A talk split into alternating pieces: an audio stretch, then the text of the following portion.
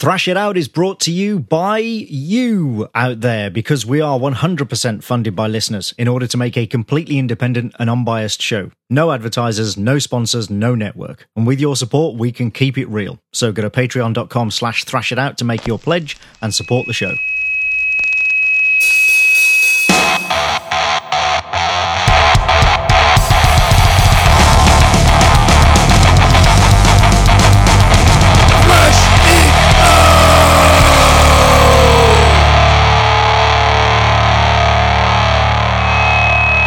This is Thrash It Out, a show where we listen to a heavy metal album and then argue about it. I'm Anthony Johnston.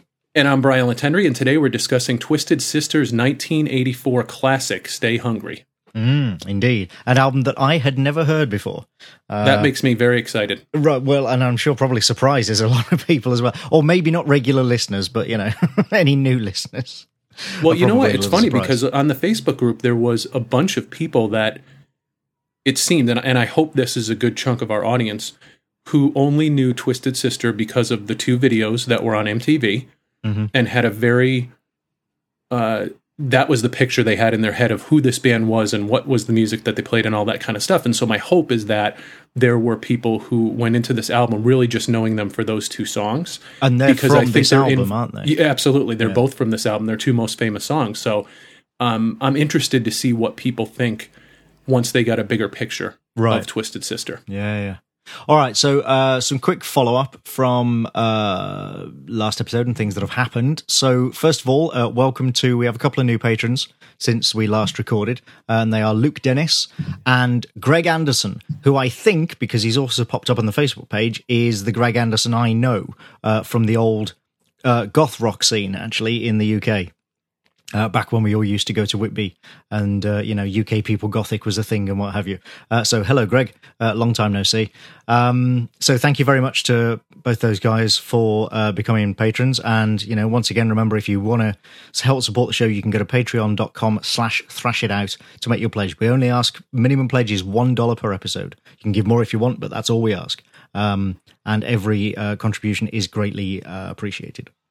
Absolutely, and and the community continues to grow. There's over hundred people in the Facebook group now. Like, and I, I, think there are some people from my high school days that have now started to right. uh, check out the podcast as well. So it's interesting how, you know, I, I, think there's people who we grew up with that are always hungry to talk about music that are sort of coming around and, and finding the show, and that's awesome. It is. It is. Um, I also wanted to quickly follow up. Uh, there's a bit of news that I think everybody's probably expecting us to comment on. We'll talk about that in a bit. But I quickly wanted to follow up and say, um, after you recommended it, um, and a couple of other people on the Facebook group recommended it actually, I finally watched the Metal Evolution series. Oh, recently, uh, very much enjoyed it, especially the bonus episode about the extreme metal because uh, uh-huh. that was basically I was like, hmm, ninety percent of this is the stuff that I listen to. I didn't really regard myself as an extreme metal fan, but maybe I am. Um, so that was all. You know, I enjoyed it. It wasn't perfect, but you know, considering the breadth of stuff that the guy was trying to cover uh, in you know a relatively short space of time, I thought you know it was very good. Did a very good job, but. One of the things I want to mention, what really incensed me on the grunge episode Spencer Proffer, a producer, the guy who produced Quiet Riot's album Metal Health, which is generally regarded and was even mentioned in that series as one of the first, you know, proper heavy metal albums. Um, basically saying that, like, no, grunge isn't metal because grunge is synonymous with great songwriting whereas metal is just a lot of noise, and grunge is more intelligent than metal. I was like, I was screaming at the fucking TV. I was like, fuck you, man. Isn't that funny too when you see, maybe not funny is the right word for it, but it's amazing how you can look at different genres of music and different periods of music from a completely opposite perspective as someone else like that because like for me my my knee jerk reaction when you talk about those two types of music is the exact opposite. Uh, right. Um, yeah you know what i mean? But like as you said to hear someone who was so involved in that scene and you bring up Metal Health uh, that record i believe came out right before stay hungry.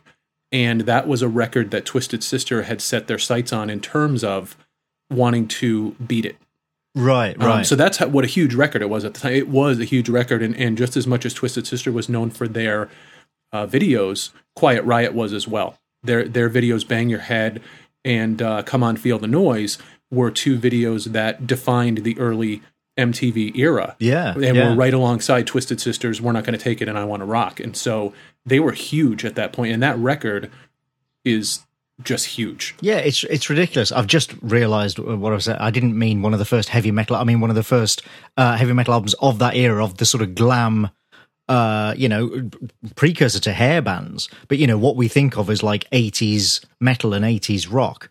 Quiet Riot kind of ushered that whole scene in. Um, I believe they were the first one to go number one on the charts. Uh, oh, really? And so I, I, think they are that important to wow. that period of time. I, would have to.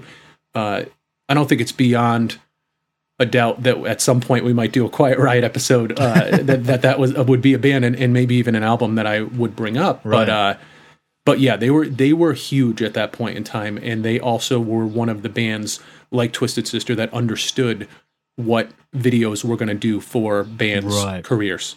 I think what pissed me off as much as anything about that was that, and I've spoke about this briefly before on previous episodes. There is an attitude, especially in this country, there is an attitude that sort of indie rock is uh, you know, eh, the same thing is like, oh, well, th- those are great songs and it's, you know, smarter and, you know, talks about real life, not dragons and, you know, barbarians and stuff like heavy metal. And it's just like, oh, fuck off.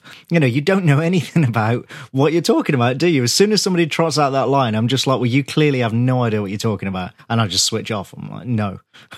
right. I think it, I think it's indicative of someone who never looked any further than their knee jerk reaction to a particular movement or or you know period of music because right. again i think for a lot of metal fans who are my age here in the states who grew up with these bands that i like to bring up on the show grunge was the devil because it basically came in and killed everything that we loved and and grew up listening to and so for for right it was like in, it was like how punk grunge killed 80s metal in the same yes, way that did. punk killed progressive rock Right. And you could just leave it at that. So for fans of, you know, for people like me who grew up with that era of music, like you could have just stopped at, well, grunge killed the thing that I love, so I hate grunge. Right. And, and you could never go any further than that. And there are a lot of metal fans who who stopped there.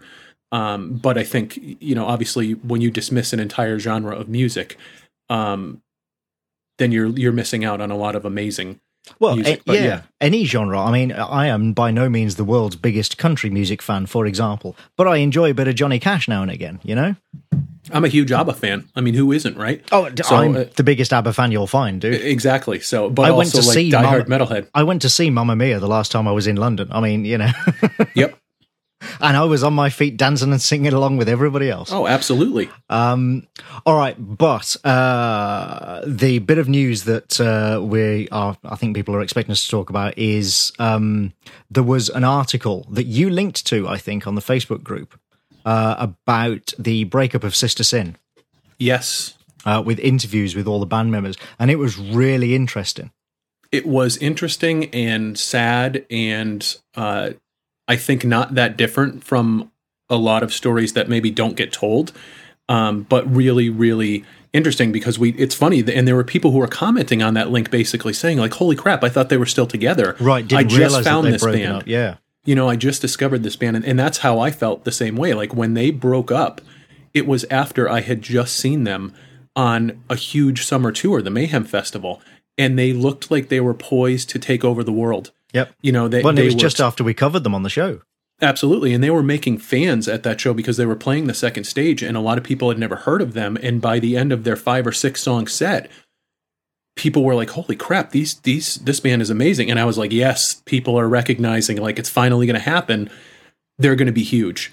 And boom, they're gone. Yeah. Just like that. And so and we didn't know why, right? They just sort of announced on their Facebook page that that was the end of it. And they kind of hinted that not every not everybody in the band wanted to continue on at that point but now with this interview you sort of got everybody in the band's perspective. And you know it's amazing how quickly that stuff ends for bands. And then these people are talking about yep i got a regular job now and i'm just going about my business. And i you know i i miss certain aspects of it but i like having a consistent paycheck. And it, it yeah. sort of drives home that idea of how difficult it is to be successful, which I think is very relevant to the whole Twisted Sister story. So yeah, that was a, a fascinating read, but still heartbreaking that that band is no longer around. It was. It was especially heartbreaking uh, to sort of to hear how clearly bitter Liv Jagrell is uh, about the whole thing. You know, she clearly was blindsided by by the whole thing, and you know, he's determined to sort of not give up. I think what really got me as well, and I found kind of quite sad, uh, was, and somebody else commented on this as well. I don't recall where, but just seeing how happy most of them were to like have regular jobs and the concept of being able to support their family and yeah, you know, have a consistent paycheck. It's yep. like you realize, oh my god, you know, these guys, a lot of these bands out there, they really are on the breadline. They really are living hand to mouth every day, especially these days where the only revenue you're going to get is from gigs. It's like we've uh, made it's the point we've made a couple of times before about bands doing sort of having sponsors and doing merchandising and stuff these days. They have to because they ain't making money from the records. You know, no, and that's why a lot making of them millions have, off of Spotify. You know, yeah, and that's why a lot of them have stopped even making records, and they're doing either EPs or just releasing a single every right. few months, and yep. just trying to stay in people's you know trying to uh, capture a piece of the mind share and keep themselves relevant so they can keep touring and keep making money because yeah the whole scene has changed but even back then as we talked about you know and we'll talk about with twisted sister like just getting to a point where you can sustain yourself for many of these bands is is a many many years long journey and it yep. goes away in one second and so even the bands that achieve a level of success that success may be so brief right, that it pales in comparison to the yeah. amount of years that they put in to try to get there. Yeah, it's uh, like I say, it was kind of heartbreaking, really, uh, to read those. You know how, yeah, everybody was like, "Oh my god, I didn't realize life could be like this. I didn't realize I could have a regular job and get regular money." right, and then how hard is it for? And you saw when they asked about, you know, well, what about a reunion? You see that the allure of just having a stable paycheck is almost enough for people to say, you know what, I'm never going back. Oh yeah, yeah, yeah, yeah. That was, uh, yeah. I mean, there were a couple of guys in the band who were like, I don't see myself ever going back to that lifestyle. right. And you're like, what a tragedy.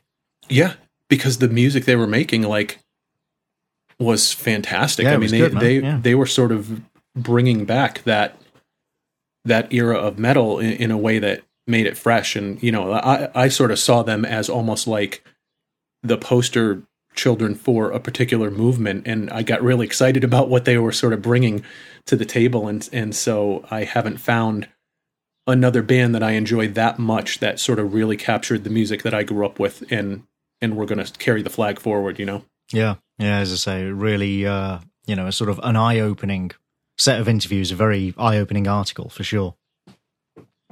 Um, right. Okay. Before we move on to the band, then let's just quickly remind people we uh, we've mentioned it already. We have a Facebook group, uh, which is at facebook.com slash groups slash thrash it out.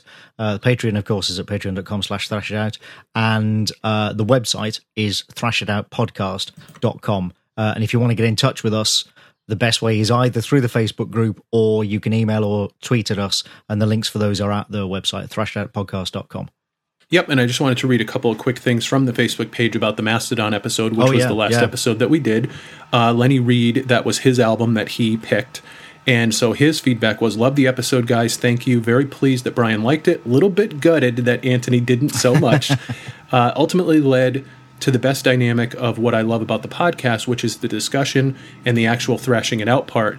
He said uh, the visual vibe that Anthony felt for Pendulous Skin and seen from the concept idea is how I feel from start to finish. Perhaps the hint of the loose concept allows me to hook my own narrative to it, which I suppose is a different way to do a concept album. Um, because we talked about how the whole thing right. is about, you know, this guy climbing a mountain, that kind of stuff. He said uh, the main influences of Mastodon are King Crimson and the Melvins, which will account for a lot of the jazz and time spent and time signature changes. He said Birchman uh, wasn't the first or the only sig- single uh, even weirder, Capillarian Crest was the first single to the album. Right, right. Yeah, that was, I mean, you know, we were going off of Wikipedia. Uh, which right. is never wrong, but clearly in this case is wrong. and um, there was a ton of feedback back and forth about this album. I would say there was actually, yeah, there was a lot of feedback about this episode, uh, and it ranged from I'll just pick a couple that were sort of indicative. Um, this album. So Daniel Loaf said uh, this album was hard to listen to. Also, this is the first time I own an album that you guys review. Uh, money saved for once. Uh, Dave Richardson said, "I can't believe Anthony doesn't like that jazzy instrumental part uh, on the track three or four. It's funny because everything you hate is what I like about this album." Uh, let's see. Trevor Walker said, "I love. I saw Mastodon about eight years ago at the Big Day Out. They played at 2 p.m., which I thought was weird, but the rumor going around was that they couldn't be trusted to keep their drinking in check for a later slot. And then there was a conversation between right. uh, David and Lenny about you know the band members getting in fights and, and conflicts between bands and things like that. So it seems like those guys had quite a reputation. That for, um, book that I mentioned a few episodes ago, the, the oral history of heavy metal, louder than hell. Uh, there is you know, when they sort of get to the era where Mastodon were, you know, coming up, as it were, uh, they, the members of Mastodon reappear quite frequently in tales of drunken bar brawls and the like. So, yes.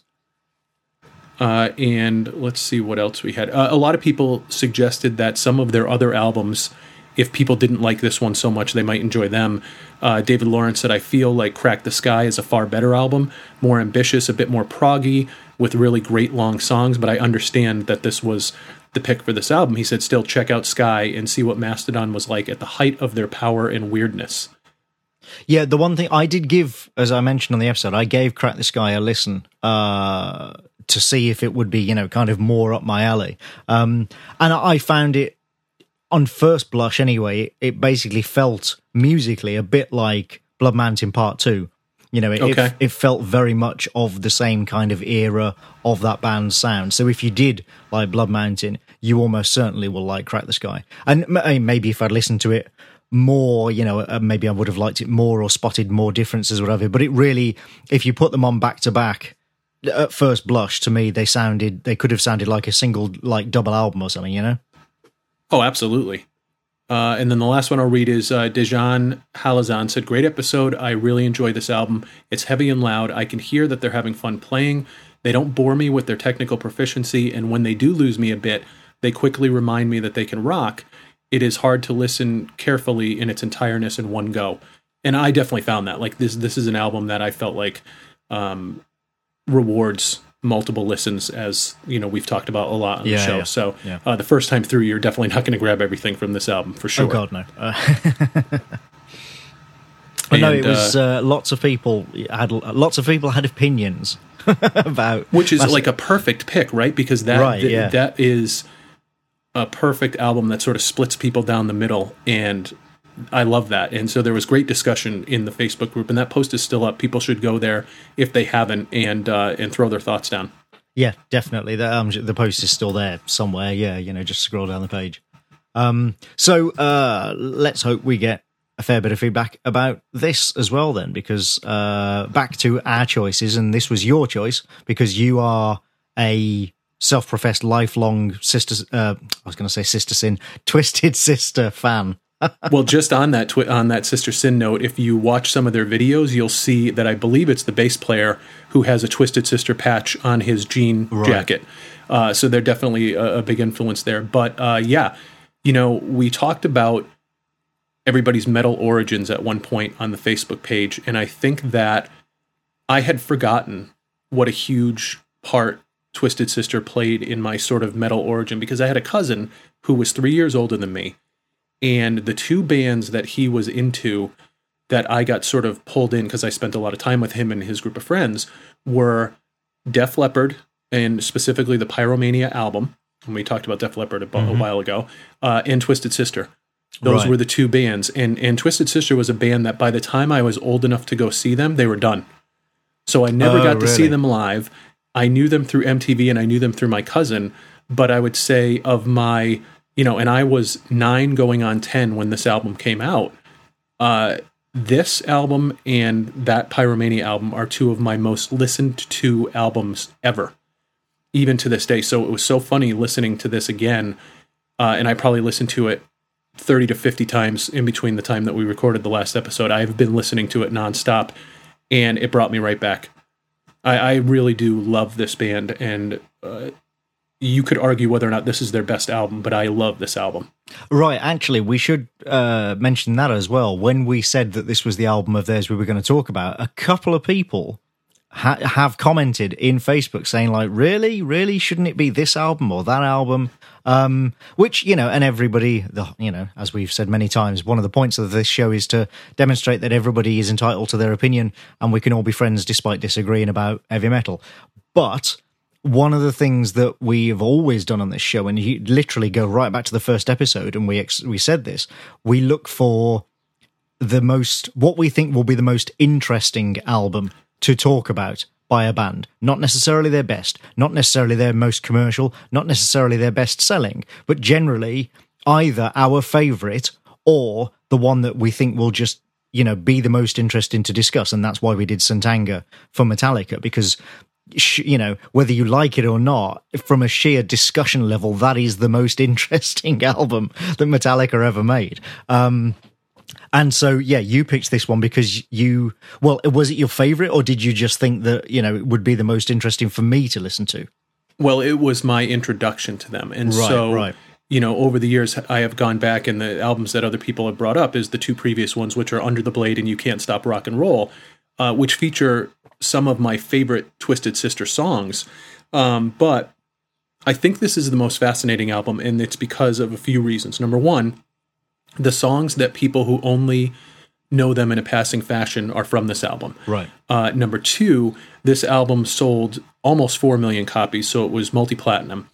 Uh, number three, I think it represents Twisted Sister at a time where they were at their absolute most popular and also right about to fall off the face of the earth. And so it is a fascinating album in that it is sort of them on the knife's edge. And I think you can hear that in the music. I think that you can see that in the lyrics, and we'll talk about that as we go on. Mm-hmm. But this was a band who had fought for almost 10 years at this point to get to the level of success that they had, and they would lose it in less than three years. And so, right. well, this was technically their last album, wasn't it? Um, I, I didn't, I deliberately didn't read up too much about them because I wanted to hear it from you. But I saw that the only album they put out after this was actually effectively a, a Dee Snider solo album. Well, they had one in between, so they did. Oh, there was uh, one more, right? Yep. So they went. Uh, Eighty-two was Under the Blade. 83 was You Can't Stop Rock and Roll. 84 was this album. 85 was an album called Come Out and Play. Uh, and those of you who oh, yes, yes. know them in a passing fashion may know them for the Alice Cooper "Be Cruel to Your School" video that uh, MTV wouldn't play because it was a zombie video and they thought it was too violent at the time. But uh, that album came out, and then the, the album that you're referring to is "Love Is for Suckers," which was supposed to be a Dee Snider solo album, and they made it into a Twisted Sister album, and that effectively killed the band. Right um, because uh, it, and it's funny. It, there's a there's the single off of that album called uh, I think it's called Hot Love or something like that, but it's it's brutal. Um, well, it's catchy and- like many songs of Twisted Sister, but it's so far away from the heavier aspects of the band, and it just uh, they just fell off the face of the earth after right. that. Well, and the reason that they the reason that Dee Snider went off and did a solo album was because that album uh, come out and play sold so poorly in comparison to this one. Which is unfortunate. I remember reading that now, yeah. What killed that album was the cover tune that they did, which was Leader of the Pack. Um, which was I can't remember the name of the female group that did that, but it was an oldie, and they decided to do that on Come Out and Play, and they released that as the single and did a video for that, and so you have this very sort of anti Twisted Sister image type video that leads the way for this album. When if you listen to Come Out and Play, the very first song, Come Out and Play, is a burner. Right. And it's very much in the vein of the stuff that you would like the best out of Twisted Sister. And so the fact that they made that choice, and I'm sure Dee Snider was was probably uh, very influential in making that choice, was the absolute wrong choice for that album. And it basically made the album dead in the water. Right. Um, and so he you know, at that time he talks about in the behind the music episode about like they were desperate to find anything to get people back into the fold and they just put their eggs in the wrong basket. Yeah, it was the Shangri-Las, by the way. I'm yes, I'm, I'm almost shocked that you didn't know that. or that you'd forgotten anyway. Um, I, yes. I, just watched the behind the music last night, and uh, and it's a nice epilogue to the amazing documentary that is on Netflix now, at least in the states, and it's called "We Are Twisted Fucking Sister." That is one of the greatest music documentaries that I've ever seen because what it is is it is a chronicling of from when JJ French started that band before any of the other members were in it, all the way through them getting the Atlantic record deal, which is what um, You Can't Stop Rock and Roll and then their big one, Stay Hungry, came out on. And that sort of 10 year period of time where they owned the New York, Long Island, like that, that, th- this particular area of the club scene, they were the kings of the world. And it showed you how hard they worked. It showed you what their mentality was as a band. And I think if you see that documentary, you will completely understand the core of Twisted Sister and have a different appreciation for all of their music because it's coming from a very specific place. And we'll talk about that through some of the songs here. But what a documentary! It's it's amazing how good that documentary is. I, I do intend to watch that. Yeah, uh, I haven't watched it yet, but I, I, do intend to because yeah, you speak so highly of it. Well, and also you know we know that Dee Snider's a very articulate man because of course that PMRC hearing speech that he gave, which we've uh, linked to before in the show. So, uh, which basically but, ruined his image, uh, which I oh, really? had forgotten until I rewatched the behind the music. But yeah, what happened was, Stay Hungry comes out in '84. He goes to the Senate hearings in '85 at those Senate hearings, he talks about how he is a father, he is a husband, he is a teetotaler, he doesn't drink. Uh, by the way, neither did uh, JJ French, and I don't believe that Mark Mendoza was a partier at all either. I might be wrong about him, but for JJ French and, and Dee Snider, they were not uh, party animals when they were in Twisted Sister. So that was very different than most of the bands of that day. Mm. But he basically went up in, as part of the Senate hearing and said, I'm just an average guy. Now, for a guy who leads a band where the entire shtick of the band is to shock you, right, to be extreme, him, exactly, for him to go up and basically say, "I'm nobody special. I'm just a regular average guy, and uh, I'm not this horrible monster that you know you make all rock bands out to be, and all this kind of stuff." It really did deal a serious blow to the image, where then people couldn't come back to the image that he had before. Um, so wow. it was very interesting how that sort of, and they talked about that in the behind the music, and I had kind of forgotten that because in my mind at the time, and even still to this day, he was a hero for that. Right. Well, he was co- a guy who came in and just blew them away. Compare and contrast as well to like these days, and we saw this actually in that Metal Evolution series, and I've seen it in. He seems to me Mister Renter quote like no no program is too small for him to give an opinion on. Uh, Alice Cooper is yeah, he's like the Charles Barkley of uh, of you know rock documentaries. If you have anything about any kind of rock music, he's there. He's there. He will be interviewed. He will appear on camera. But importantly, he will appear on camera without makeup. Sure, he's wearing his leather jacket and stuff, but you know he appears without makeup, just talking as himself, and he's quite happy to say, "Of course, it's all an act." You know, we stage manage the whole thing. We're entertainers. I'm just a regular guy who plays golf as everybody knows, uh, you know, etc., etc. And that doesn't do his reputation any harm at all. And I wonder if that's partly because it's him or because of you know the times because we live in a much more in an age where people are much more aware that this is all an act and it's all entertainment yes I, I, there's a i think there's a lot of different reasons for that and I, and I think that you know the story of twisted sister is basically that uh, jj french started this band he was the guy who was the driving force behind this band. When he eventually brought in Dee Snider, Dee Snider slowly took over the band and then became the face of the band and then destroyed the band. And that's kind of the timeline of Twisted Sister because on this album and moving forward, he had taken over all of the songwriting. Whereas back in the day, JJ French and the other members of the band were much more involved in songwriting. He came in and basically just took everything over. You and in that documentary on Netflix, you see sort of where that happened. As he originally came to the band members and said, "I don't like the songs that we're playing. I don't, I don't think they're good. I, you know, I don't really. I think we should be doing something better, something heavier." And they basically said to him, "Well, do you write songs? Where are they?" And he didn't have any songs. And they said, "Well, get the hell out of here until you." have some songs that you can throw at us and so that sort of set him on this mission of and he says it in the documentary. I wanted to destroy JJ French because he was the guy in the band, and you know I needed to prove myself, and so right. he then went on this songwriting tear and basically took over that band. And as you see in the videos and things like that, he became such the face of the band that the other guys sort of faded into the background.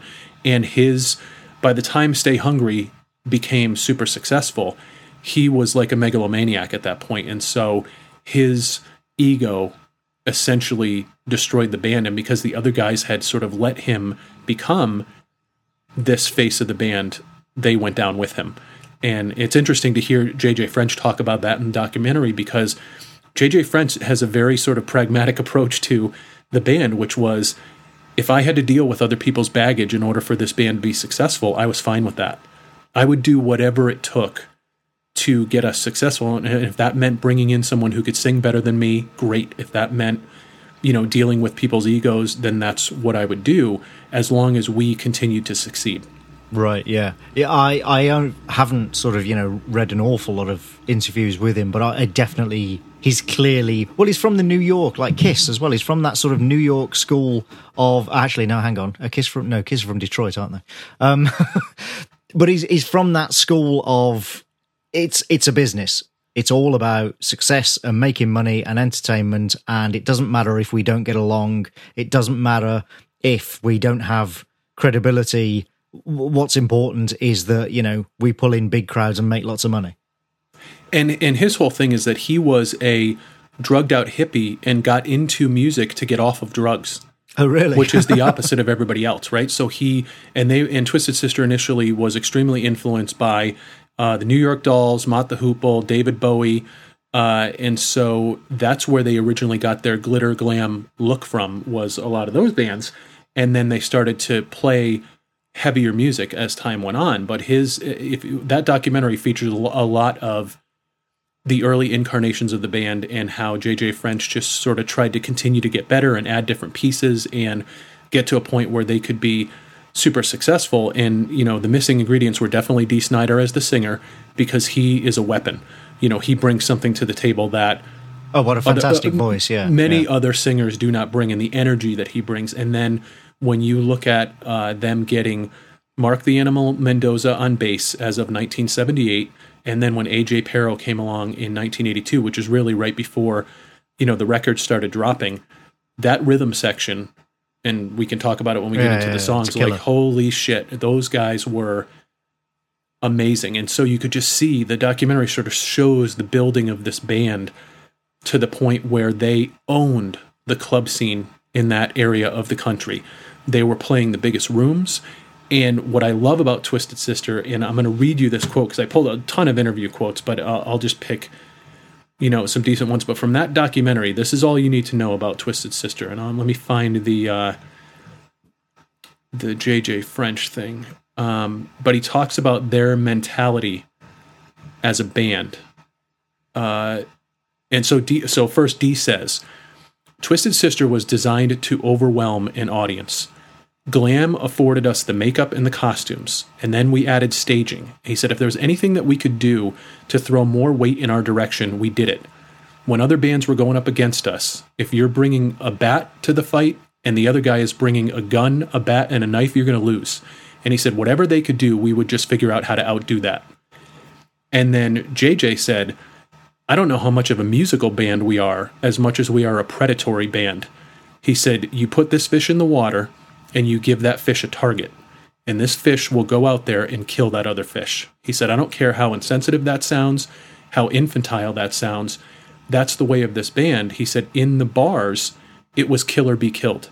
And I think that is the mentality of that club scene and the music scene at that time is it was all about playing the clubs and that scene was brutal. He said he uh, said winning you, over the audience. Uh, not only that, but dethroning bands that were bigger than you because what they used to do and you see in that documentary is that bands would get the gig for the whole summer. They would be the featured band of this particular room ah, or right. bar. And so they would come in and they would and so it, eventually you would get in the circuit and you would either be playing the biggest rooms or you would be opening for the people that played the biggest rooms and that kind of stuff. He said, uh, "Tell us a band is better than us, we're going to go out there, we're going to swim out there, and we're going to eat them. He said, Dee may have gotten up every morning with a desire to blow me away or make me eat shit. He said, I got up every morning thinking about how I was going to make more money and blow this band or that band away. And so, and they had this particular band called Zebra, which was sort of a prog rock band out of New Orleans. And they go on to tell about how, like, these guys came in and Twisted Sister just destroyed them because they were so over the top and they were they brought so much more energy and everything and that was their mentality and if you if you hear that and then you listen to any of their songs or any of their lyrics it immediately makes sense for you most of these songs were written during that period of time even you know in the early 80s the songs for stay hungry were written before the band became successful and they're all about destroying your enemy right. and uh, taking out these other bands or the struggle to get where you need to be. And, and yep. what's fascinating yep. about this album, to go back to you know you talking about what a what a good point of discussion it is, is that on this album you have two things. You have a band trying to convince itself to stay hungry and to keep fighting for the success that they have. And you also have songs on that album that are saying we're losing it. And that's what's fascinating to me. Hmm. Yeah, um, it was I, I, saw, and this wasn't anything really to do with uh, with us preparing for this show. Uh, but just the other day, I saw uh, a link with a thing with JJ French in an interview in Goldmine, uh, where he basically called other '80s bands idiots if they play new songs at concerts. Uh, and he's really quite, you know, sort of really quite scathing about it. He's like these guys are morons. Nobody cares. Don't do it. You know, it's it's pointless. It's a waste of energy. Nobody is coming to your gigs to hear new songs. They want to hear the classics. They want to hear those classics played the same way as they were on records. Don't think that you're special. Just don't do it you know. no, and he has a very realistic and also and also like subdued attitude about it. Like it is what it is. Yeah, I mean, pragmatic is it really is the word. I mean, I'm kind of in two minds about it. I understand what he's saying totally, but at the same time, if I was well, and maybe it's different for somebody like Twisted Sister because they did stop making records for so long. But if you know a band I don't know, take somebody like Paradise Lost, who had, you know, some brief commercial success, and those are the songs that most people associate with them, but have still continued making records ever since. And if I went to a gig and all I heard was the stuff from 15, 20 years ago and none of the new material, I'd actually be kind of pissed off. but, you know, maybe I'm not a typical fan in that sense. I don't know. And maybe well, Twisted Sisters fans aren't that way because they haven't put out new records for so long and they also came up during a very interesting time. And, and again, another thing that comes up during that documentary is that someone was saying, you know, in the 70s, there was two things that you would do when you went out for entertainment. You would either go to the movies or you would go see live music. And at that point in time, when you went to a club to see live music, no one wanted to hear anything new or original from any of the bands. They only wanted to hear cover songs. Ah, and so right. the bands that were the most well regarded were the ones that could play your ACDC, your your rock songs of the day, and nail it. And so, in order to even play new music, you had to get to a point where you had gotten such a following, or your music was so good that it would that you would bring the audience over to your original stuff. Because right. really, at that time, people just wanted to hear you play other people's songs, and so you know, again, that that was how they started and so you could see as they went along, like JJ was kind of, I think, very good at saying, like, I know what the audience wants and I know what's going to get a rise out of people. And the whole time, you know, as they're building their their sort of glam vibe and the costumes and everything else, like all of that stuff was because they needed to be more audacious than any other band that was out there and they needed to make a bigger impression and it worked. And and the thing was is at the time, Twisted Sister the, in the late 70s and and even, you know, the beginning of the 80s were the most popular band in this part of the country. Everyone knew who they were, except when you traveled up to New York proper, to New York City, it was a completely different music scene there. And so they were never part of that. And they could never get a record deal in the clubs that they were playing. And so the first record deal that they got was from Secret Records over in the UK. Which is crazy. And, which is absolutely crazy. But they they had to sort of garner a following in the UK. And even when they were signed by Atlantic, they were signed by the UK branch of Atlantic. And there's a whole bunch of stuff in that documentary about how the the Atlantic Records in the States, there was like one producer that was trying to get them to sign Twisted Sister, and he almost lost his job because the the guy running the place said, "Don't even ever bring their name up to me anymore. They're a club band. They're a joke. Um, we're never going to sign them. Stop talking to me about Twisted Sister." And then lo and behold, someone from the UK side of Twisted Sister or, or uh, of Atlantic Records is the one that signs Twisted Sister, and the US branch was pissed off about it because that was a band that they had basically blacklisted. Right. And so it's just sort of uh, the other thing that that that that um, documentary really shows is how big of an influence that Lemmy was in getting people to accept them when they were over in the UK. Um, and I have a quote here where he asks about Lemmy. Uh, so someone talks about the film, the documentary, and they say, until the film, I hadn't realized just how important Lemmy was to the Twisted Sister story. He really went out of his way to champion you at the Wrexham Festival in Wales, and then again when you appeared on the UK music show The Tube. Now, when they appeared on that UK music show The Tube, Lemmy came up on stage in the beginning of that show, and he also sort of introduced them at this Wrexham Festival and basically told the crowd, give these guys a chance. And so Lemmy sort of came in at these uh, different things. And and I think it was Dee who said, you know, and at the Reading Festival and the Marquee Club, he said it's it's unexplainable. It's 1982. We get the Secret Records deal and we go over to England, and that's where we meet Lemmy at the Wrexham Festival. Festival. The Secret Records album comes out. We lose our deal because Secret Records went under. Uh, he says we go to the Tube and Lemmy's there, and we go to the Marquee Club the next night and Lemmy's there. And so Lemmy was sort of just showing up and lending credibility to this band. But what they talk about in the documentary, like when they did that show, The Tube, that was literally a last ditch effort for them. They had already lost the record deal. And that's the show that they got signed off of. Right, um, right. And to the Atlantic deal. And so that what's just fascinating about that documentary is it really just covers up until the point that they get the Atlantic Records deal. And they had an entire career for almost a decade, uh, and it was a decade for JJ French before they got that. So when they, by the time they got a solid record deal, they were a seasoned, a veteran band, just veteran band at that point. Who, and that's why their songs are all, you know, these three minute punches because it, that's what that's the life that they live. Like right, they grew up club, in that you bar scene. Yes, do more than that. Yeah. And so it's just fascinating, like that that like how that forged them into the band that became so popular. Uh, the Tube, incidentally, people have heard me uh, mention before Jools Holland. In fact, on the Mastodon episode, mentioned the Jools Holland show uh, over here, which is like the last remaining live music show on uh, regular British TV. And he was the uh, first presenter of the Tube many, many years ago. That's where most people knew him from before he got his own show.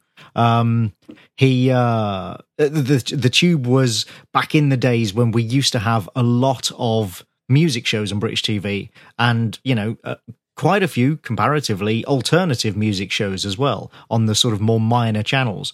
Uh, and Channel 4 part public owned, it's complicated, uh, launched in the 80s, but the Tube was their alternative music show. And it was a big deal. You know, it was a genuine, uh, people, bands could get launched off of a good performance on the tube. Uh, so I didn't see that particular performance, but it doesn't surprise me that they w- could get a deal if they, you know, off the back of that, if they put in a good performance, because that show was a big deal.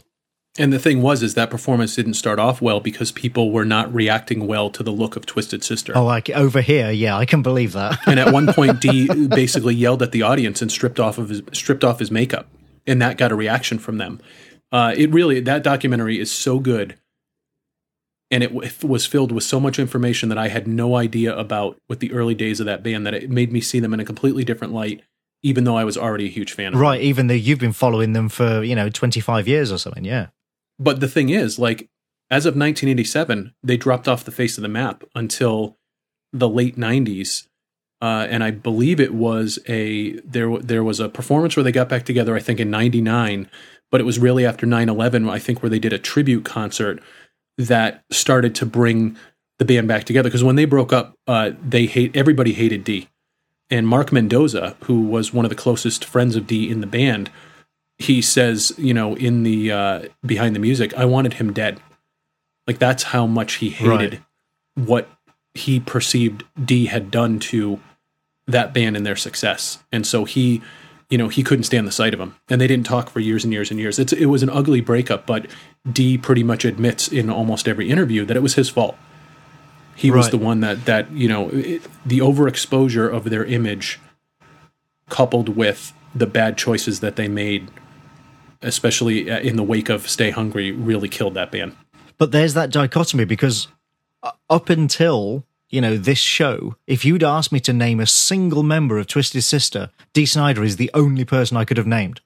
I had no idea who JJ French was. Never heard of the guy before. You know, right? Guy I, who started the band owns right. the name. Um, but by yeah, the owns time the trademark, yeah, owns the trademark on Twisted Sister, but wasn't getting the royalties from the songs because Dee Snider wrote them all. Ah, right, right. So by the time the band breaks up, it really is Dee Snider's band, and the other guys, and they were talking about how you know those guys finally make enough money to buy a house of their own, and Dee's living in a mansion. Those right. guys finally make enough money to buy a car, and he's got seven of them. He's got seven and Ferraris, so, yeah, exactly. And so there there was that discrepancy, but he went completely bankrupt. Dee did was working. Um, I forgot what the heck he was doing. He was like doing books for someone or something like that. Like he, they, they all were in real rough shape at one point, and he, um, he had been completely bankrupt. He he uh, had a. You morning- say that, but JJ French became uh, a manager and producer. He produced Sevendust's first album. Yes, he apparently. did absolutely. And I remember that being one of the things that made me interested in even paying attention to those guys. Is that when I saw his name on it, I went, "Oh, okay, yeah, it's such a weird, you know, kind of evolution for somebody like that. I mean, talking, uh, you mentioned, I'll just briefly say, and this is sort of linked, that it doesn't entirely surprise me that Lemmy would have been a fan because, based on this record, it, this record is very much more on the rock and roll end of, you know, rather than sort of thrashy metal. Um, it's a very, very rock and roll record. And you mentioned all their sort of influences from the 70s. And one of the things I was going to say was that this whole record to me sounds more like a sort of late 70s glam rock record than glam or hair metal. Do you know what Which I mean? Which is exactly who they were. Right. Well, you know and now I, mean? I now I know that's because that's the era when they sort of came up through the clubs. Yeah, but just listening to it, I was like, this is 1984, but it sounds like a record from 1978. Right, and these guys in almost in, every respect these guys get lumped in with what we call as a larger genre hair metal, but they right, were but they're before re- that. Musically, they're really not. Absolutely, and you can hear, you know, what Motorhead did was they took rock and roll and beat you over the head with it. Right, and you can see a very faster. similar approach in a lot of Twisted Sisters music. There's a there's a kindred spirit in my mind, especially with some of the more rock and roll stuff that Motorhead did to the sound of Twisted Sister. I, th- I, think in some of these songs you can hear that. Yeah. Yeah, I mean, my sort of, you know, initial notes on the album were that it was very much on the rock and roll end of the spectrum, not as bluesy uh, as Def Leppard, which is also, you know, the Def Leppard album we did was also kind of on the rock and roll end, but that was right. much more, had a much more bluesy flavor. This is less bluesy, more sort of towards the metal edge of things. But yeah, just a very, very rock and roll record. Uh, although bits of this album, parts of this album, and you may laugh, but parts of this album actually reminded me of early Helloween. Oh, I don't doubt that at all. I would throw Iron Maiden into that mix. Well, um, ah, but I thought without because Helloween had a really, really obvious big Maiden influence. You know, I sure. don't think anybody would deny that. But I didn't feel any kind of NWOBHM or Maiden influence in this album. I feel it in uh, Mark Mendoza's bass playing for sure. Oh, I suppose there's that. Yeah, yeah. But I think that for me, you know, if I had to like talk about their overall sound, I would say that their guitar lines are extremely simple. Oh yeah, yeah. And very much just sort of on the rock and roll side of things. The three things that make this band heavy as hell, especially on the the songs that really punch, are AJ Pero on drums, Mark Mendoza on bass, and Dee Snider's voice. Yes. Those three things elevate what could be very simple rock songs that in the hands of another band wouldn't feel heavy at all. Right, it might fall a bit flat. Yeah, absolutely. Yeah, I, I, could definitely. When we did the Sister Sin episode, you mentioned that uh, Liv Jagrell specifically calls out Dee Snider as her biggest vocal influence. And wow, I could really, really see that. Listening to this, I was like, wow, yeah, okay, this actually, I could imagine her singing these songs. Right, because you got that deceptive range and you have that raspy yep. energy, and just you can feel the anger. Deceptive range is a really good way of putting it, actually. Yeah, I like that because you hear his voice and he sounds a bit like, oh, it's like Lemmy, but he can sing a bit.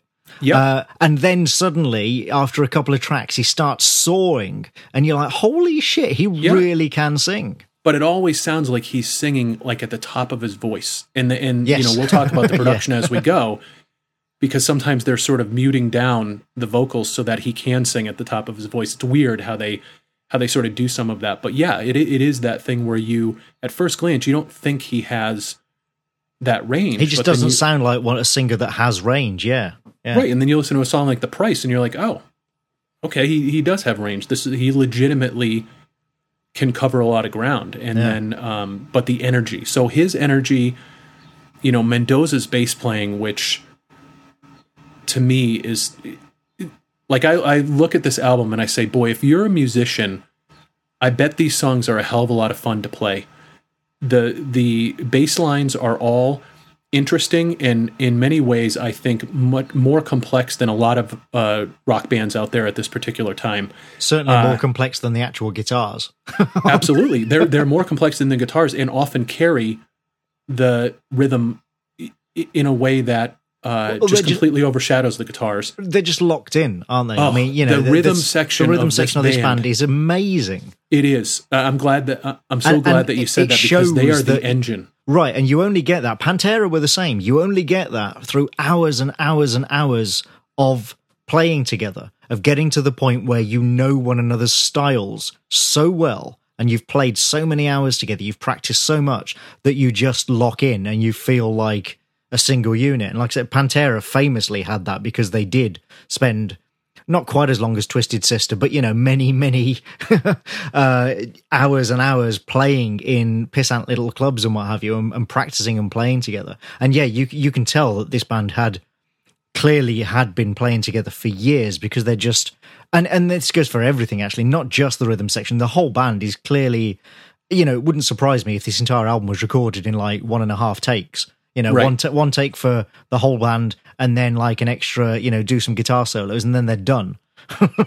yeah, absolutely, and and just the way that the bass and the drums play off of each other and accent one another, and there's specific songs where I sort of pointed out in my notes, but man, just uh, I, I it reminds AJ Pero, who uh, sadly passed away in 2015, um, reminds me a lot of Vinny Appice when right. we talked about the Dio album. You know, he doesn't play with the sticks backwards like Vinny does, so it's not as so it's not the sticks that are lending that to his sound, but boy does he hit hard.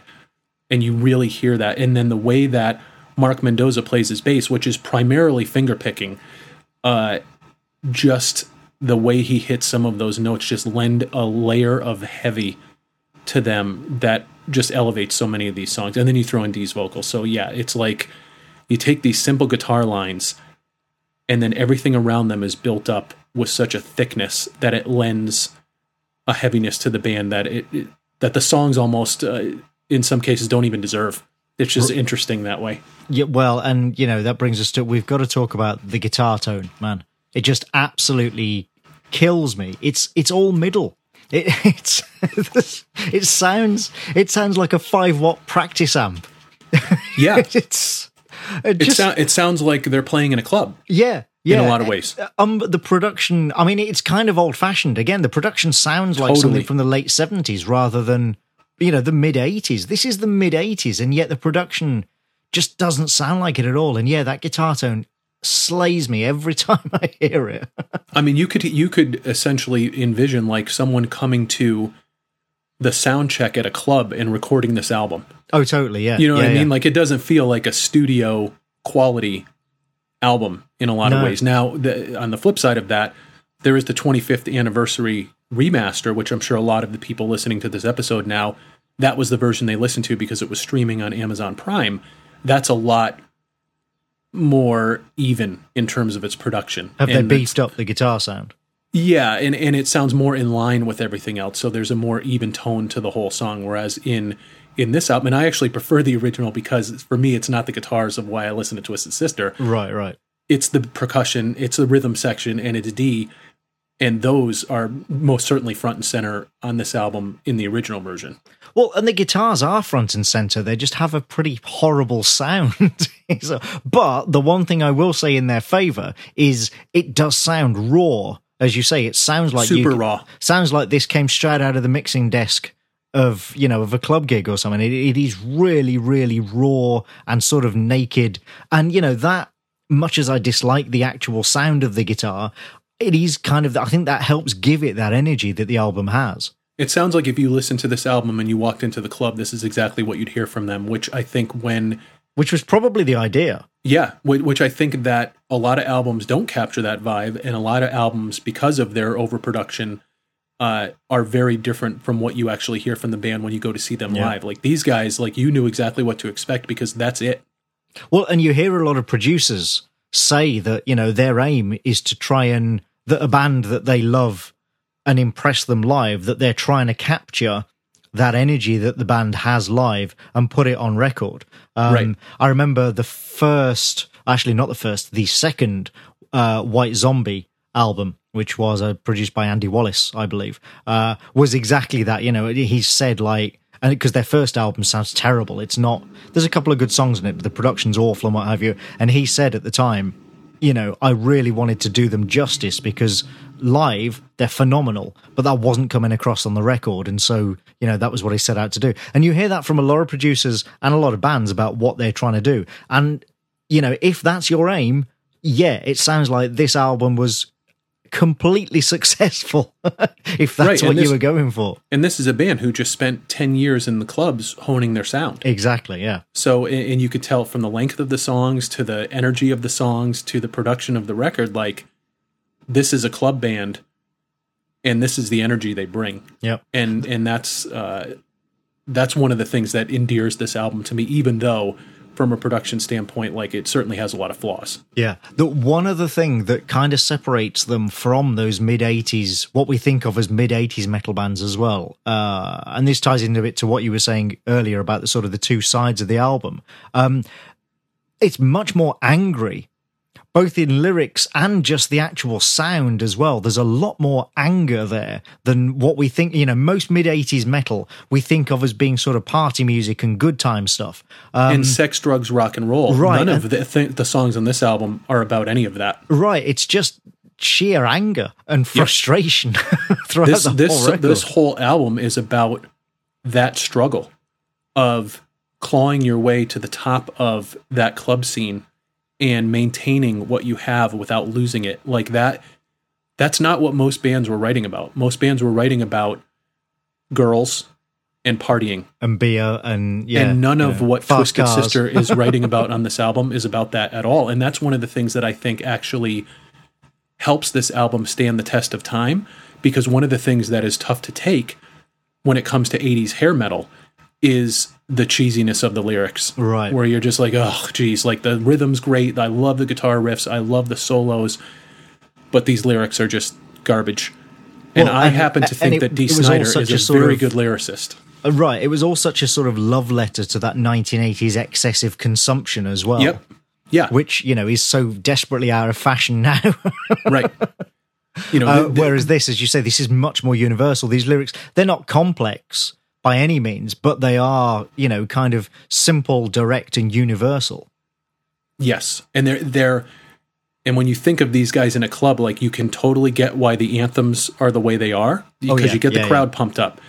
You've got songs about being an outcast and being ostracized and being proud of who you are and finding your your group that you fit in with and you know rebelling against authority and then you've got this these songs about how hard it is to make it here and how by the time you get there you almost lose your love for what it is that you're doing and all this kind of stuff. And so all of those things together to me just make this album even more fascinating because there's there's these storylines that run through these songs where you know early on in the days uh, that was a big theme with twisted sister is that we, we are different. And you're different, and so you're like us. And that as when we talk about SMF, the last song, I mean that's that's the right. That's the that's basically that, their fan yeah. club song. You know. Yeah. So the album is uh, nine songs, but that's kind of cheating because actually it's ten. Uh, it's just that two of them are listed as as one as a sort of you know segue on the right. album. Uh, Thirty-seven minutes, good length.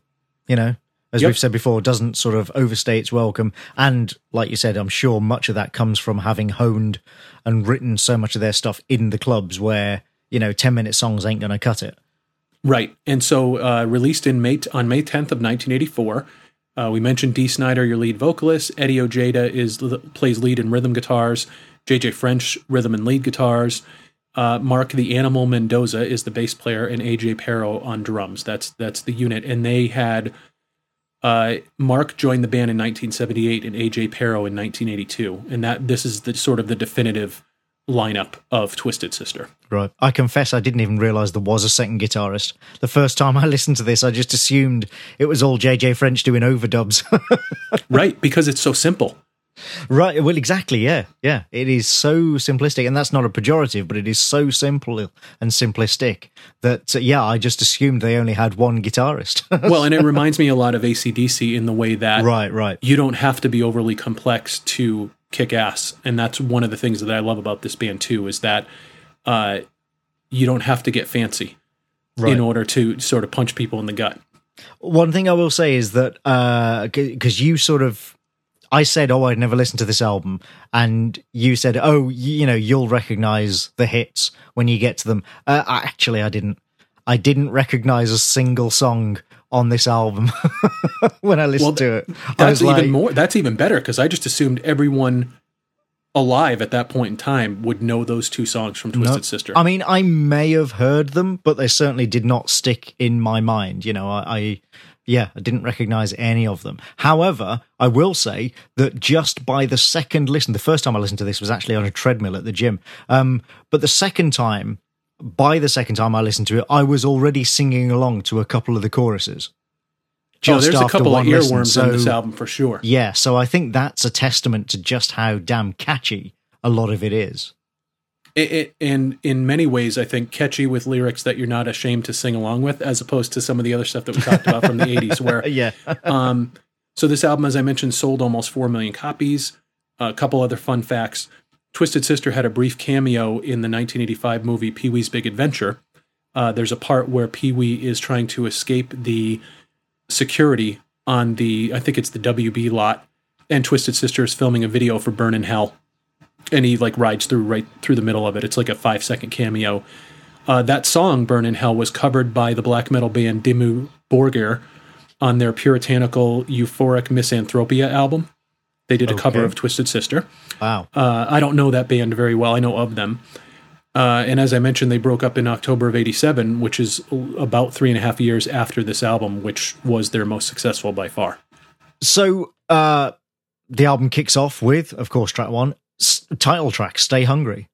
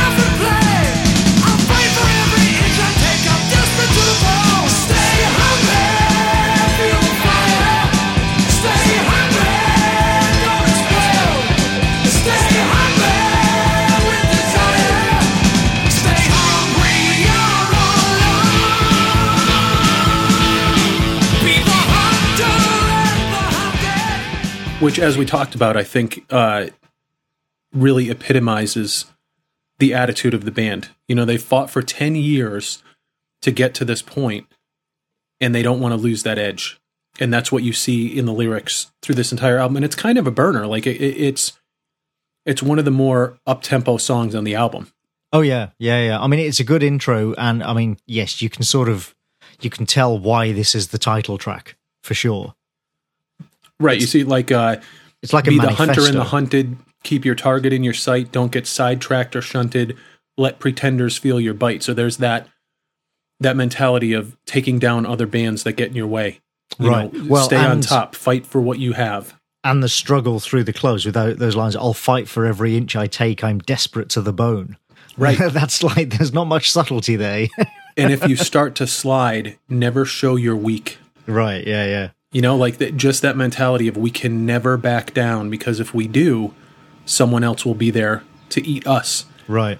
You know, Which, if your fire's faded and you can't feel it no more, if you're tired and overrated, let me show you to the door. Expect no sympathy. There's none to be had.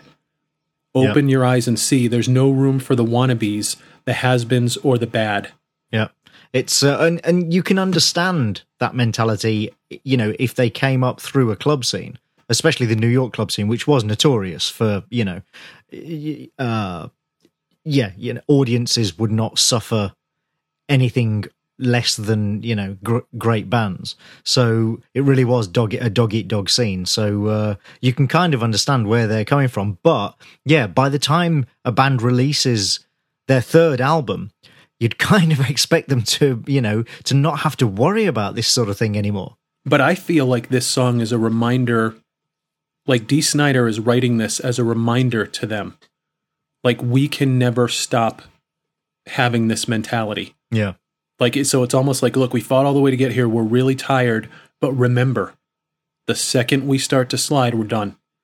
And he was right in that, you know, fashion. And so that's one of the reasons I find this album so fascinating is that he, he's he's kind of saying it's like the pep talk. This album, in many ways, to me, is almost like the pep talk to the band of, even though we're right here, we can't lose our edge. And and and it just epitomizes both the struggle and the constant reminder to never never slip yeah um, and it's got oh, a great bass line and it's up tempo and and the, right here out of the gate i think it shows you mark mendoza's what he's bringing to the table in terms of the bass playing Oh, absolutely. And uh, the drum rhythm on this track actually really reminds me of early Motorhead, talking about Lemmy earlier. And one of my notes on this is that the, the drum rhythm really sounds like the kind of thing that I would have expected from early Motorhead. And what which, I like about which is no AJ, bad thing. No, it's a great thing. And and what I love about AJ Pero is that he doesn't overly rely on the bass drum. He very much works the snare in a way that a lot of drummers don't. And when he uses the toms, he doesn't overuse them. It, it, like there, it's just I love his style, and I I love how he can be the the driver of this more up tempo song. And then on some of their slower songs, he just lends an element of heaviness to the way he hits those drums. And so, again, uh, I'll keep talking about the rhythm section throughout this album, but it really, right out of the gate, it's like, man, these guys play so well together. Well, I think musically, you could say that about the whole album and the whole band is that nothing, including Snider's vocals, nothing is wasted like mm. there, there's nothing in this that feels unnecessary. Do you know what I mean? Nothing is indulgent. Uh, and again, that probably comes from having come up through the club scene. Even the guitar solos. There's a guitar solo in this track. It's right. They're never overdone. Right. It's one of the most technically complex on the album because yep. they're actually generally very, very simple solos. Very um, simple, and they're all very short. They're not again not overindulgent nothing is yeah nothing feels unnecessary whether it's the drums the bass the guitar or the vocals everything feels okay this much and we don't need any more so even the little whammy to uh emphasize you know the main chord hit mm. he just hits the whammy a couple times like not too over the top, but just adds a little flair. Right when he goes wow wow wow wow wow. Yep. Yeah, it's just as you say, just a couple of times. It's not like not like a crazy dive bomb or anything. Just right. It's just enough to pull you in a little bit. Yeah. Um. Uh. So so yeah, that's a really good intro track. I thought a really you know sort of like I said like a manifesto for the rest of the album. Which, as we've said many times, you know, we one of the things we agree on is that opening tracks should set the case for what the rest of the album's going to be like. And I think that one does a really good job of it. And I think it was an eye opener for people who bought the album because of the second song that we're going to talk about. Right. On to track two, which is, of course, We're Not Going to Take It.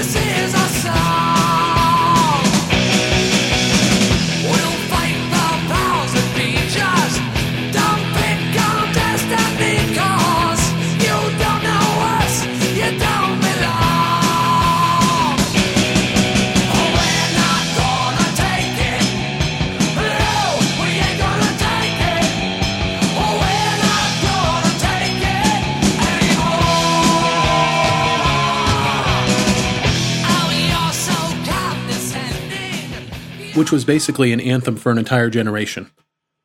Uh, right. This was a song that was so popular. I've never heard it before. you know, and, and mainly, of course, because of the video that went along with it. Now, for those who have seen Animal House, you know the character played by Mark Metcalf was Douglas Neidermeyer, and he was this over the top, screaming, just kind of douchebag character. Dee Snider, in the director of this video, basically convinced him to reprise the role that he played in Animal House for this video, which is essentially telling the story of, you know, a Catholic school kid who is getting yelled at by his dad for the crap music that he listens to, and he morphs into Dee Snider, and then it becomes a Looney Tunes cartoon, basically, where, you know, they're throwing the guy through the window, and he's, you know, every time he tries to get the better of the band, they get the better of him, and that's that was all because they wanted to sort of cap. So he came back and basically reprised his role from Animal House for this video and for I Want to Rock.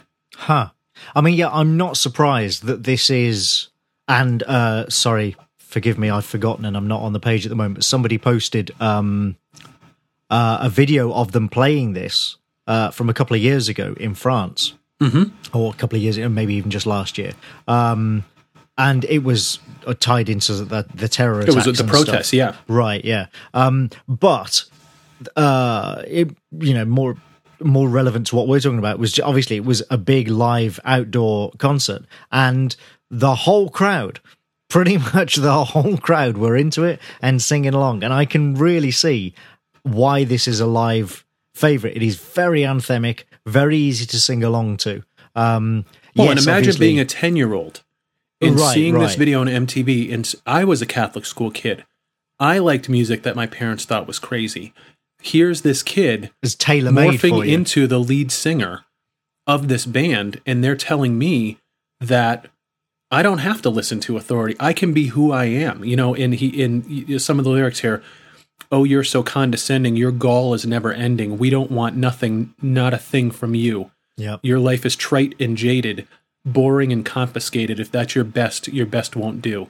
You know just this whole let's gather the army of these you know disaffected teenagers and we are the band for you. Yeah and i could really see the uh, appeal of that to yes i mean to young kids especially but really to anybody who felt like that. And let's face it you know a lot of people in the metal scene do feel like that. In 1990 when uh, noriega surrendered when he was, I think, at the Vatican embassy. There was the the U.S. military was playing rock songs to basically mentally break him into submission, and "We're Not Going to Take It" was one of the songs that was in the rotation for that situation. Um, and actually, you can find the whole playlist from from that particular time if you if you search for. Uh, Noriega, like 1990 or something, but Twisted Sister, I remember even back in the day, news reports talking about how they blasted "We're Not Going to Take It" in in order to get because Noriega hated that type of music, and so that was one of the tunes that they blasted in order to get him to surrender. Uh, don't they always rock the Casbah? You know. Yep. All right. Uh, so yeah, I mean, like I say, I'm amazed that I hadn't heard that track before, but now that I have heard it, I'm sure I will never forget it because it is just so simple and so catchy. And the um, bass line too is very uh, is a sort of a very simple rock bass line, but it's uh, maybe simple is not the right word. It's a, it's a catchy rock. Uh, rock it's got quite line. a few fills, quite a few walks up and down the fretboard within that chorus. Yeah. Yes, he makes it interesting every time. Uh, and speaking of interesting, okay, track three, "Burn in Hell." You're gonna burn in hell.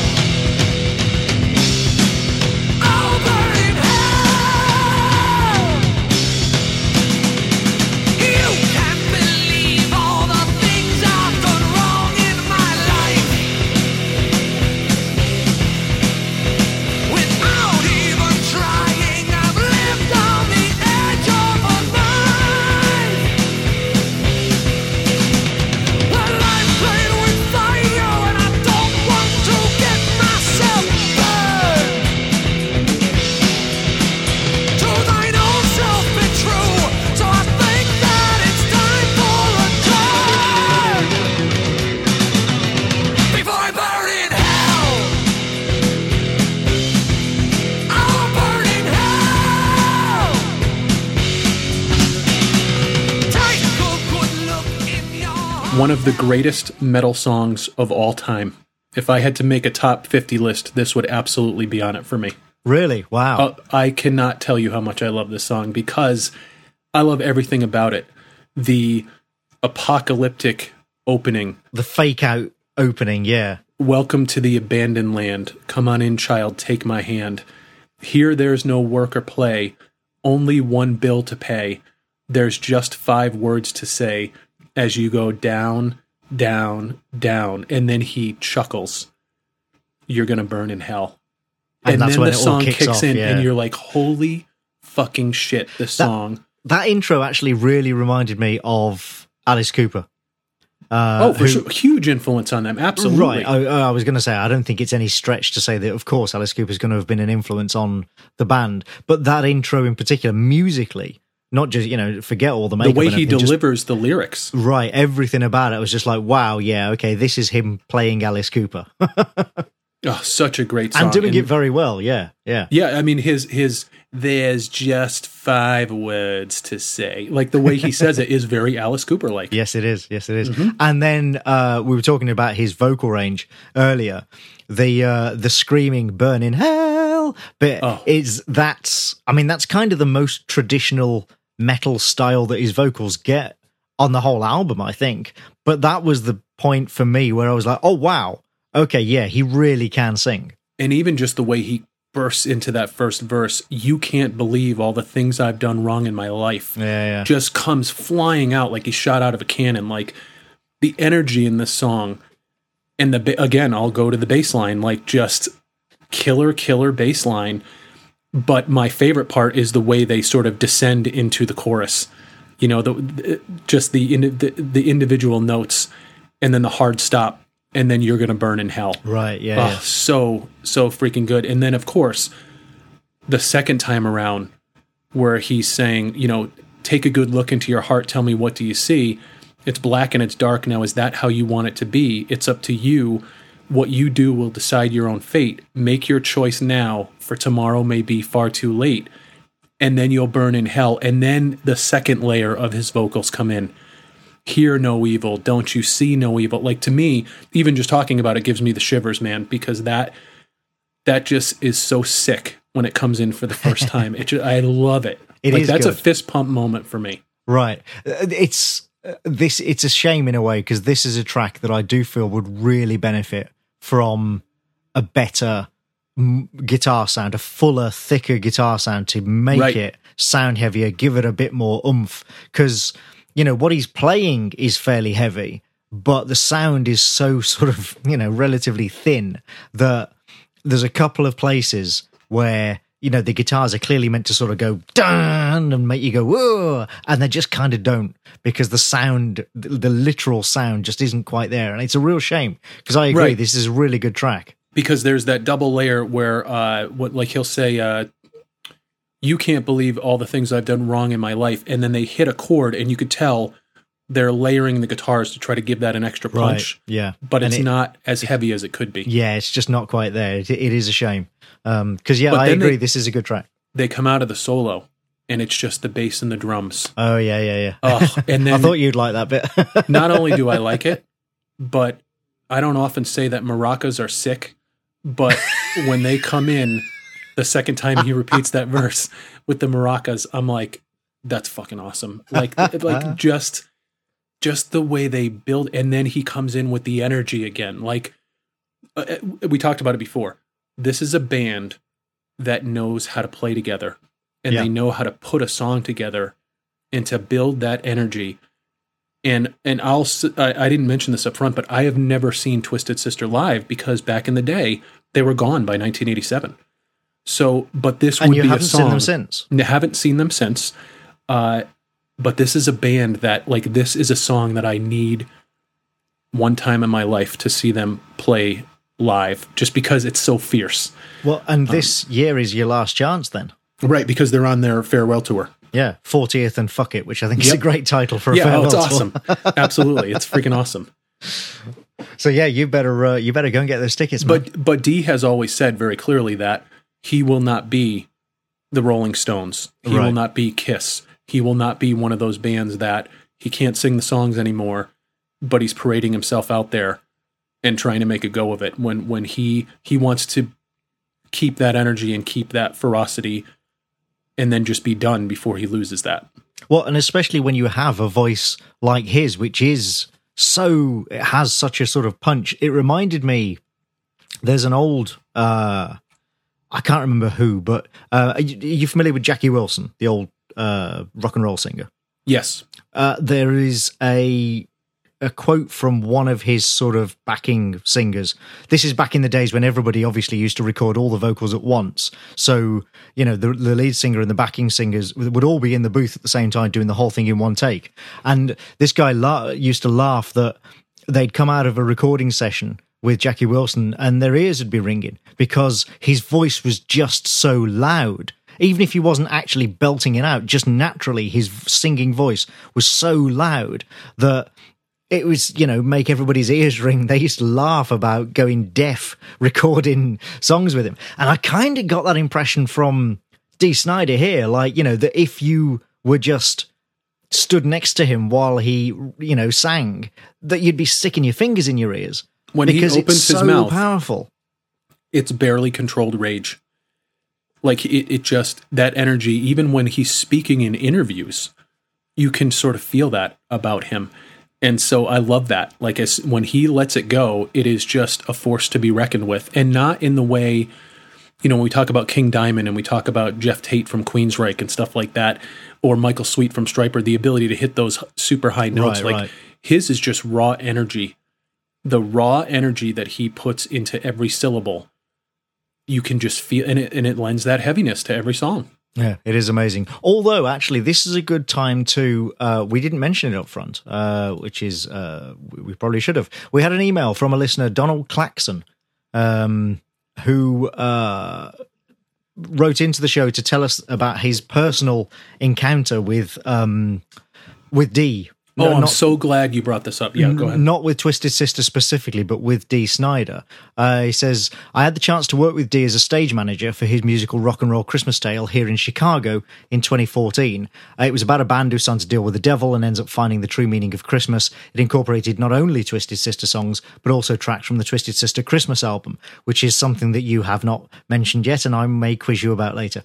Um, he says, What I remember most is how thoughtful, caring, funny, and gracious Dee was and is. Uh, Dee has been a bona fide rock star for about 40 years now, and you might expect there to be a little bit of baggage, but there was none to speak of. He is completely self aware of who he is in pop culture, but in no way seems to yearn for or try to be the same person he was in the 70s and 80s. He had a small role in the show, uh, even though he was also the book writer, as the narrator and sang two songs, but was always the first cast member to arrive, warmed up as if he was performing in a Wagner opera. I will never forget the day he gave a masterclass on performing metal, in which about 10 of us were treated to a semi private 15 minute concert in the rehearsal room. that is awesome. Uh, uh, throughout the run, I think almost every member of the Twisted Sister family came to see the show to support Dee and meet the cast and crew. Uh, if you can't tell, I have very fond memories of those three months. Uh, and he sent us a, a lovely picture of uh, himself, his wife, and Dee at the opening night party. Um, but yeah, that was uh, thank you, Donald, for emailing us about that. Um, I'm so glad that you read that email because I, when I read it, it made me so happy because again, we often talk about when you meet people in real life and they're not right, who you right. had hoped that Never they meet would your be. heroes. Yeah, it takes a lot of shine off of something that you love, and the fact that he's a cool guy, I think, is that makes me happy. And clearly, he learned from how right, right. the downfall of Twisted Sister I, I, obviously that was a very humbling experience, and and in the behind the music when they talk about the fact that he basically went bankrupt, like the ego takes a pretty heavy shot, but it's awesome that he is gracious to not only fans but people that he works with. I, I, it's such a great story. Yeah, well, and also, frankly, being enough of an adult to take a blow like that and look and look at yourself and reassess and go, okay, okay, clearly I've screwed up here. How can I fix this? How can I turn this around? That you know that that takes a brave man.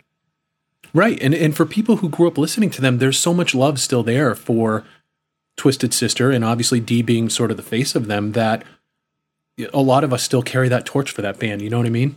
Yeah, yeah, yeah. Totally understand. Um, anyway, so sorry, we're getting rather off track, but I did want to bring that up because I'm it was glad, very glad you did. Yeah, it was a very nice email to uh, receive, and yes, you know, sort of is the sort of thing that can shed a whole new light on people. Um, but back to the album and track four, technically track five as well, but you know, um, is Horror-Teria.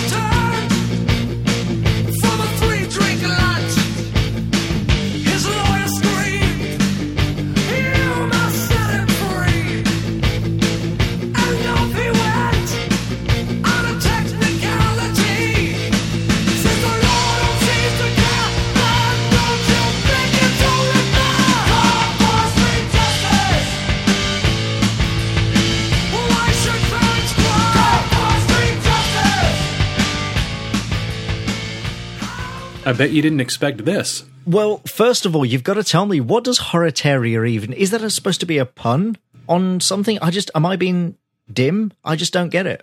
No, no. Uh, basically, I don't know that the title itself has any significance in terms of of the word horror-teria, other than the fact that it was Dee's version of a mini concept album in the middle of Stay Hungry. And uh, for those of you who are familiar with the movie Strangeland, which came out in 1988, Dee Snider basically made a movie based on these two songs. Uh, and at the time, he had talked about how he wanted to be a horror icon. This was one of the things that was sort of swimming around in his head when he was doing this stuff. And, and this was sort of a story that he had in these two songs that he wanted to build on. And, and this idea of Captain Howdy you know this character that is like your Jason and your Freddy and those types of characters was something that he maybe didn't have big plans for, but definitely felt like could become its own sort of icon thing. So here in 1984, you have this sort of two song concept story. And then in 1998, that turned into a movie called Strangeland, which is not the best movie, but he plays this character basically in that movie with a couple of tweaks too. He's not so much a uh, a borderline pedophile in the movie character. He's more of a sort of uh, you know body modification sort of uh, sort of a guy that is doing awful things to people. But it's it's got basically the main concepts from from this song in it. Right. So Captain Howdy is because that was the another. I was thinking like, is that a reference to a real? Thing? No, thing, it's a character it he created. Just, right, or is it a character he made up? Yep, yeah, that is exactly um, what it is. Yeah, I just, as I say, I couldn't get over the title. I'm like, it just doesn't mean anything. I, I think in his mind, it was the beginning of this sort of either series. You know yeah, what I mean? Or it's it's sort of like he he was trying to almost pitch this as its own concept. Oh, sure. I mean, I get all that. It's just, yeah, literally the title. I'm like, that means nothing to me. It's uh, weird. Anyway, um, but uh, I like the this sort of psycho like strings effect at the start of the song, uh, which kind of sets up the horror notion. I don't know if that's real or real strings or a synth, but it, you know, it's a nice sound.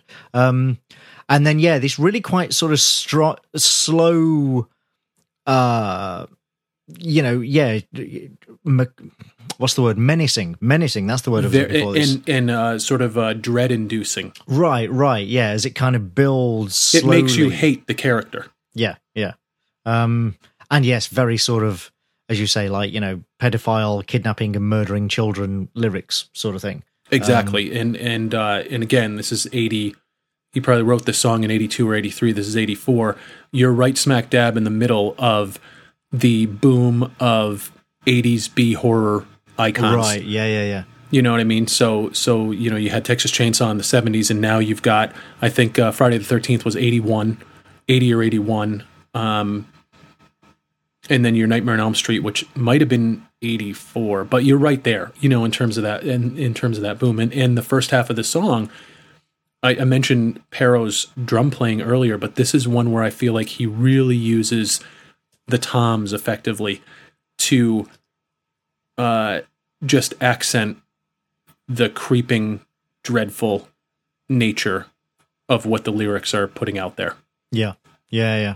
It's uh, yeah. I mean, musically, it's you know, it's very well. Again, not particularly complex, but just gets over that atmosphere. It's very atmospheric and does it, you know, very effectively. Definitely um, gives you the picture of this horrible character. Yeah, yeah, yeah. You know, this absolute scumbag. And then the second half or the second song, really, Street Justice, is more up tempo and it is the anger and the, you know, the the comeuppance of of this character and how the neighborhood banded together to go and and kill him after he gets off on a technicality for this. And I just like I like the flip of it. And like like you said before, even though the lyrics are simple, it just paints a, a clear story. You it's a very mean? vivid picture. Yeah, absolutely. Yeah. It, it paints a very clear and simple picture of here's this guy, a stranger from the neighborhood, gets arrested for these crimes that he committed, but gets off on a technicality. The parents of the kids who were the victims of this guy band together and they go and hunt him down. And they form a lynch mob, basically. Yeah, yeah, yeah. And they basically go and kill him. And, you know, he's saying, before you shake your head, think if it was your child that's dead. You know, again, simple lyrics, but this whole, like, you know, concept of uh, before you get outraged at this mob mentality, think about if it was your kid or a kid that you knew or injustice wasn't served. And so, again, very, very sort of 80s, I think. Um, very sort of B horror movie. And it turned out to be a B horror movie when yeah. it was made into Strangeland. And and the thing about Strangeland that's a little bit different is that in Strangeland he gets caught. He goes to uh, a facility for the criminally insane. He comes back out and he's on medication now, and he's actually getting better. And then the neighborhood comes after him for uh, something they perceive that he's done, and he sort of uh, ends up losing his medication and goes back to being that crazy person and then wreaks havoc all over again and so right. it's a different they definitely tweak some things for the but that core concept of horror-teria is absolutely the basis for strangeland i do wish that the transition between uh between the two songs was was done well was done at all really. I mean all you right, get it's just basically kind of, two different songs. Yeah yeah with the only thing that overlaps is a single guitar note at the end of a guitar solo uh, in the first part. Um, there's no real attempt to stitch them together at all. Even lyrically I mean, you're right that they you can perceive them as following on, but there's no actual, there's no reference to Captain Howdy in Street Justice. You're right. They don't it, mention him by name. Right. It doesn't make clear that this is the same character that the people are going out and lynching. Um, they could be two completely separate songs. They could have put them at separate places on the album and they still would have both worked, which is, you know, kind of good, but yep. also, you know, it's it's it's no childhood's end, you know? Sure. yeah. This is not Marillion. right. Um, I like the weird sound effect as well when he sings "Child Scream" at the start of Street Justice. Yeah, that's uh, sort of uh, faded out. It's almost like backmasking or something. Yes, yeah, yeah, yeah. I'm not sure if that is what it is, but it, it's a weird sound that sounds like it might be that. Yeah, um, it's almost like something you'd hear in a dream. Right, right. Which I'm sure was the idea. Yeah. Uh, I mean, you know, I can't really agree with the the lyrical sentiment of uh, of the second half, but you know, that's okay. I, am not a Satanist either, but I still like Ghost. So well, right, and it's funny to me because like this is a song that came out probably nine or ten years before Slayer's Dead Skin Mask, which was one of their most popular songs off of Seasons in the Abyss. And so right. here's Twisted Sister uh, not singing about an existing serial killer, but creating their own character for this mini horror movie that they're doing right. on an album that features two of the biggest anthems of a generation in terms of uh, you know chantable and sort of uh, sing along songs, and then they have this concept thrown in the middle of it. I just thought that was super interesting. Well, and I, I do wonder if that's the sort of thing that actually helps an album cement itself in people's minds. Like if you're a young kid and you hear those anthems on MTV or wherever, and you think, "Oh, that's pretty cool," and then you get the album, and yeah, those anthems are on it, and there are there are other anthems, you know, on the album as well. But then in the middle, yeah, is this strange, you know, starts off quite kind of macabre musical weird bit about yeah a paedophile serial killer and a lynch mob. And you're just like what? This is oh. wait a second what? I'm sure that actually probably makes the album more interesting i will tell you that for 10 year old brian that is 100% accurate right this is an album where you basically album... gave me a horror movie in the middle of this right. rock and roll album it absolutely whereas if the entire album had been nothing but I want to rock and uh, you know we're not going to take it and what have you. If it had been nothing but those anthems, you would have enjoyed it, but you probably wouldn't still be listening to it now. And and even now revisiting it, I will tell you it's much more interesting conceptually and lyrically than a lot of the 80s metal of that day because of its subject matter. Right, exactly, exactly. Um, so uh, I just mentioned it. Speaking of, track five is "I Want to Rock." I want to rock.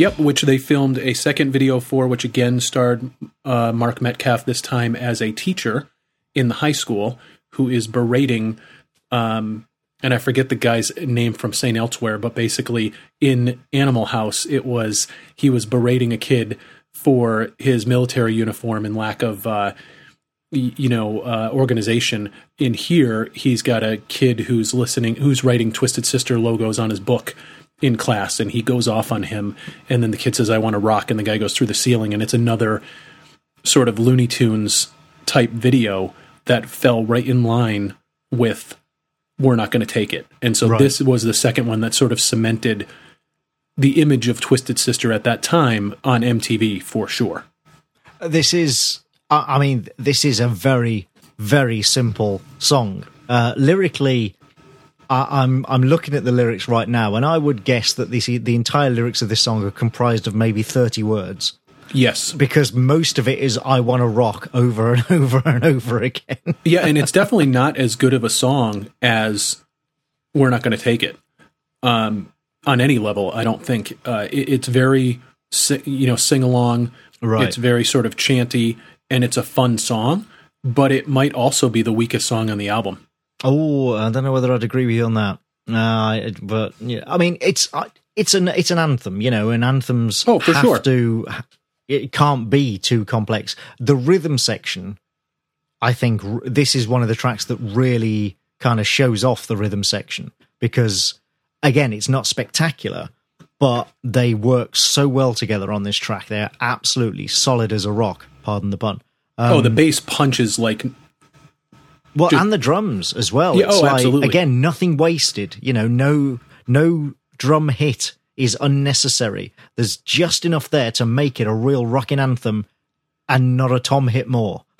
and I like the solo in the song again, simple, but really fits well and yeah. doesn't overstay its welcome. I think this is probably the most technical solo on the album, actually. I mean, again, it's it's not exactly Yngwie Malmsteen, but you know, I think right. in terms of technical, you know, accomplishment, this is probably the most complicated solo on the album. But again, yeah, very still quite short, very rock and roll. And again, Dee's energy that he brings to the song, yeah, just drives it home. But but even though, and and I'm not disparaging it at all when I say like for me, it might be the weakest song in the album because what I love about all of these songs is that the energy that they bring, a lot of these songs are just fun songs. And this is a fun song to sing along with even today. Um, my I play this song in the car, and my ten year old is as into it as I was when I was ten years old, and right. so it still has that appeal. In, in that it's it immediately hooks you. Yeah. Oh yeah, it's yeah, it's so simple and catchy that I mean, again, yeah, this was another of the ones that the second time I listened to the album, I was already singing along because, again, there's only like 30 words in the whole song. How can you not, you know, the chorus after and listening still, to it? It still epitomizes the way I feel about music today. There's a feeling that I get from nothing else, and there ain't nothing in the world that makes me go. You know, like, yep, yep. That's still how I feel about music. And so, yeah, as simple as those lyrics are, oh, they're still good. Yeah, they're still effective. Right. They have captured how I, my love of rock and heavy metal in a way that still speaks to me today. Yeah, totally. Um, uh, but but then we move on to track six, "The Price," and it's the bastard ballad.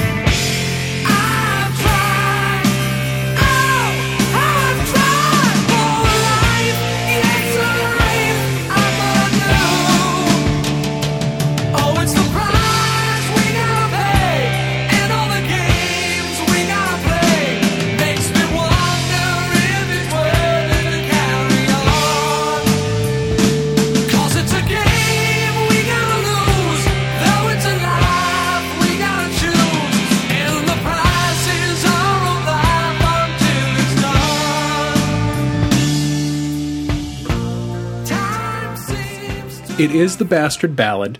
I'm guessing maybe your least favorite song on the album. Actually, no. Oh, uh, okay. I, I, think I think this is quite a good song. I do too. Um, uh, but it's not my favorite. You know, I, I don't mind a good ballad, and this is you know a fairly good ballad. Um, but yeah, yeah, it's it's firmly in the middle in terms of sort of favorite and least favorite on the album for me. To me, this is what captures the knife's edge that this band is sitting on right now as this album comes out. Fought for everything. It has taken everything out of them, but it's a life that they're never going to leave until right. it sort of spits them out the back end. Yeah, it's the price we got to pay, and all the games we got to play makes me wonder if it's worth it to carry on. And very like, hmm, prophetic, autobiographical much. yep, and and again, uh, prophesizing the fact that three years from now they're done. Yeah. yeah. So even now, listening to it in retrospect, and knowing what the future of the band was, this song to me is even more powerful. And this is another song that I feel like AJ Pero's drums are just completely driving home the emotional core of this song. Just the way he goes into the chorus with just not overly complex, but goes around the kit, uses the snare to just drive home this the sort of drag on the main character of the song. You know what I mean? Yeah. Well, drums are a really important part of any power ballad. You know, in what we think of as like a traditional power ballad, the drums are really important because by definition, the guitars aren't going to be complex. The guitars are just playing like, you know, ringing chords. Uh, because that's you know that's one of the definitions of a power ballad. Um, you've got obviously the sort of you know the vocalist doing his thing. The bass isn't going to be running around playing right. a million miles a minute underneath for the same reason that the guitars aren't doing that. So all you've got left is well maybe some keyboards, you know, if you're one of those bands, but basically you've got the drums and the toms and that kind of do dum dum do do dum yep. which you know could be the intro to every chorus of every power ballad ever you're relying on the drums carrying that sort of emotional dramatic weight in order to get you into the chorus because nothing else in the band can do it and to me it just highlights how good aj pero is in that it just walks that line of being perfect for the song not overly simple, but not overdone. Yep. And yep. he he never overuses any one drum in the kit.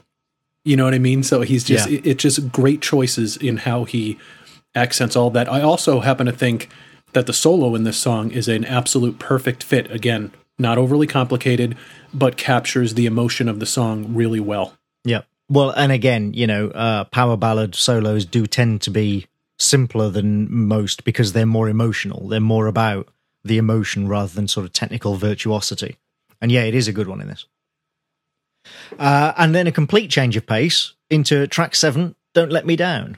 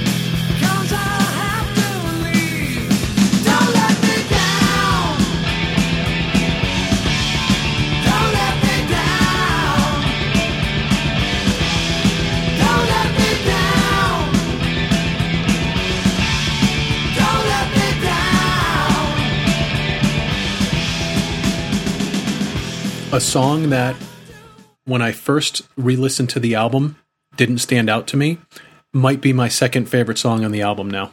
Really? Yep. okay. This is my least favorite. This is the one that I would you know, we we often do this we, you know, if we were uh, in charge of the track order, this is probably the track I would drop. Um, there's nothing wrong with it at all, but I just there's nothing at all about it that stands out to me. Um, and the chorus actually, I think, is quite weak, and which you know they've shown they clearly know how to write some great, great choruses, uh, and this is not one of them for me. I feel part of that is that the production on this song is not great, and it feels to me like the chorus is too far back in the mix, so it doesn't stand out Maybe. in the way that it should. Um, but what I love about this song is I really think my interpretation of this song is it is Dee writing a letter to his bandmates. Uh, and it oh, goes back to the whole to the audience. I to, see to me it's it's his old like he and I I think you could totally interpret that as a song for the audience because I think that why would his bandmates want to sing this song if they felt like it was to them? But I think you can read into this song, you know, that here is a guy who we know from the history of the band that at this point has completely taken over the driving force of this band. He is the sole songwriter. He is the person with the vision of what the image of this band is going to be. And in his mind, he has taken them to this point that they're at right now. and they don't appreciate it.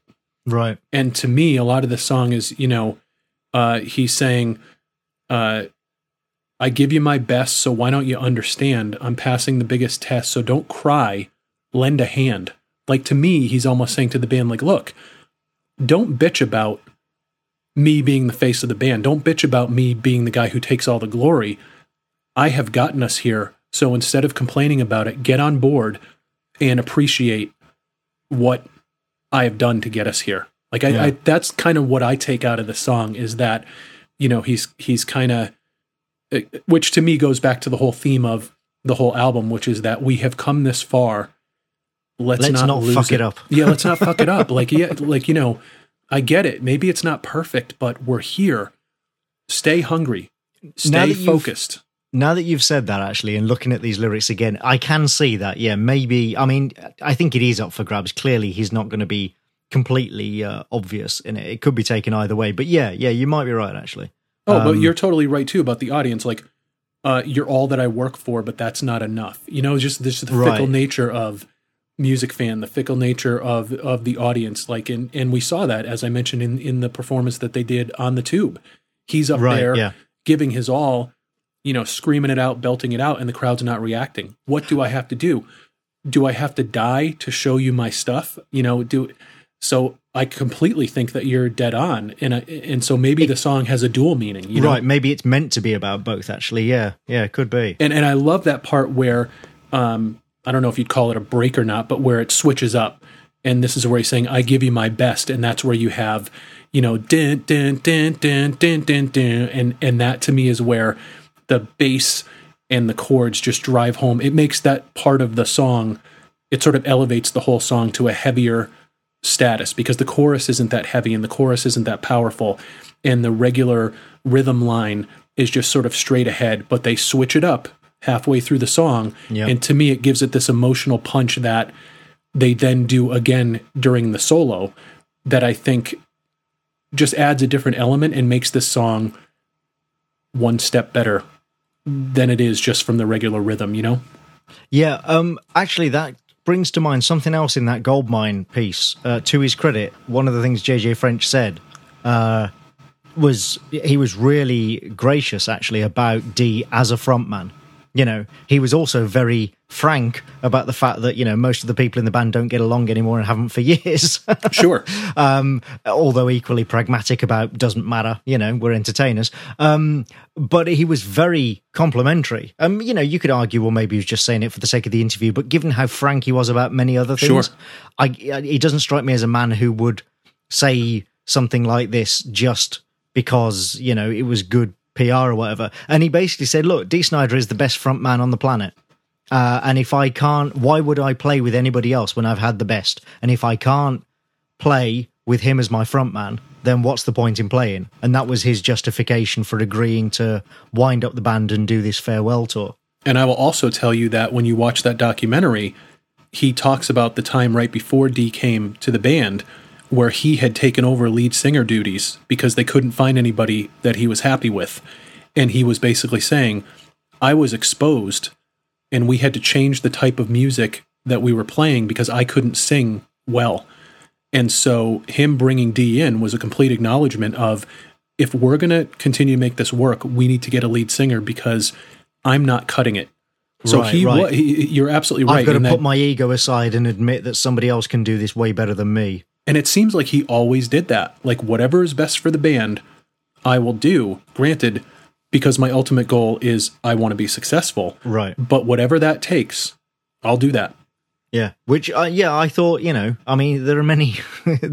he's clearly a complex man, and I wouldn't say I agree with his views on everything, but it is nice to see somebody who can be so pragmatic about that sort of thing that they can say, actually, yeah, you know what, I'm not the best guy for this. Let's get somebody else in. Yep. Um, you know, who can do a much better job than me. And then publicly acknowledge that even 40 years down the line and say, yep, this guy's great. Sure. Um, so, track eight The Beast.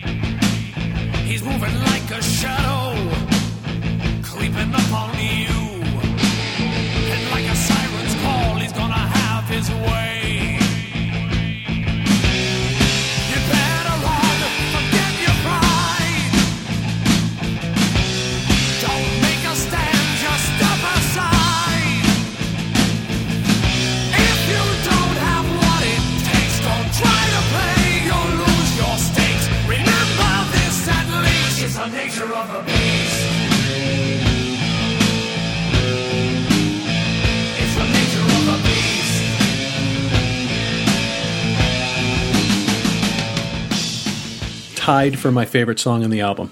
Ah, well, this is my favourite song on the album, which will probably surprise nobody, to be honest. Um, it reminds me a little of a couple of the tracks off of the Dio album. Uh, I can totally see that because the way that the bass and the drums interact on this song is my favorite thing about this entire album. Right. It's, uh, uh, I mean, it's a slightly slower song than the others. It's got that kind of doomy, again, menacing kind of atmosphere and feeling. Um, yeah, I, I just, I love it. This is, you know, if this turned up on a karaoke machine, I would probably have a go. it's the best, it is the perfect epitome of Twisted Sister's attitude as a band. And it conjures up immediately the image of them being a shark in the water and seeing another band in the club scene this right. song is all about we will set our sights on you and we will destroy you, and there is nothing that you can do. And I love that because this is this is the song of who Twisted Sister was on their fight to the top. They were the beast. You show me a band that's better than us, and we will go out and destroy them. And this whole song is basically them putting every other band on notice that once we set our sights on you, just get out of the way. There's nothing you can do. And in the lyrics, like if you don't have what it takes, don't try to play. You'll lose your stakes. You know, Dee saying, This killer knows his business. He's the predator. You are his only target. You're his only goal. There's nothing you can do or say. You know, uh, remember this at least. It's the nature of the beast. Like, just basically saying, Look, it's just the way that it is. We're going to destroy you. And there's nothing you can do about that. And I just love the whole tempo of this song because it really is reminds me of them like in the club scene circling whatever band it was that they were told was the number one band at the time and just putting that band on notice like it's already over. We're coming for you. See i didn't when i was listening to this obviously i didn't know that they had that attitude towards other bands uh, in the club scene when they were playing so i didn't get that. I mean, now that you've said it, again, looking at the lyrics, I can totally see it, but I didn't get that at all. Um, I assumed that it was meant to be some kind of uh, psychosexual thing, uh, you know, with a dash of Dracula thrown in. um, but it's again, it's one of those sets of lyrics that is non-specific enough that you can take it in many different ways. Um, but I just musically and you know Dee's vocal performance, but musically, I love this track. Yeah, this is definitely my favorite on this album. And, and like every say, other sure note, nobody's surprise. every other note that Mark Mendoza hits, the pull of the bass string, he lets it linger. Right. And it, it just in time with the striking of the drum. And it to me, like that is just one of the coolest, like lockstep, completely in tune rhythm section things that again makes this song, which is a very simple song, a thousand times heavier than it has any right to be.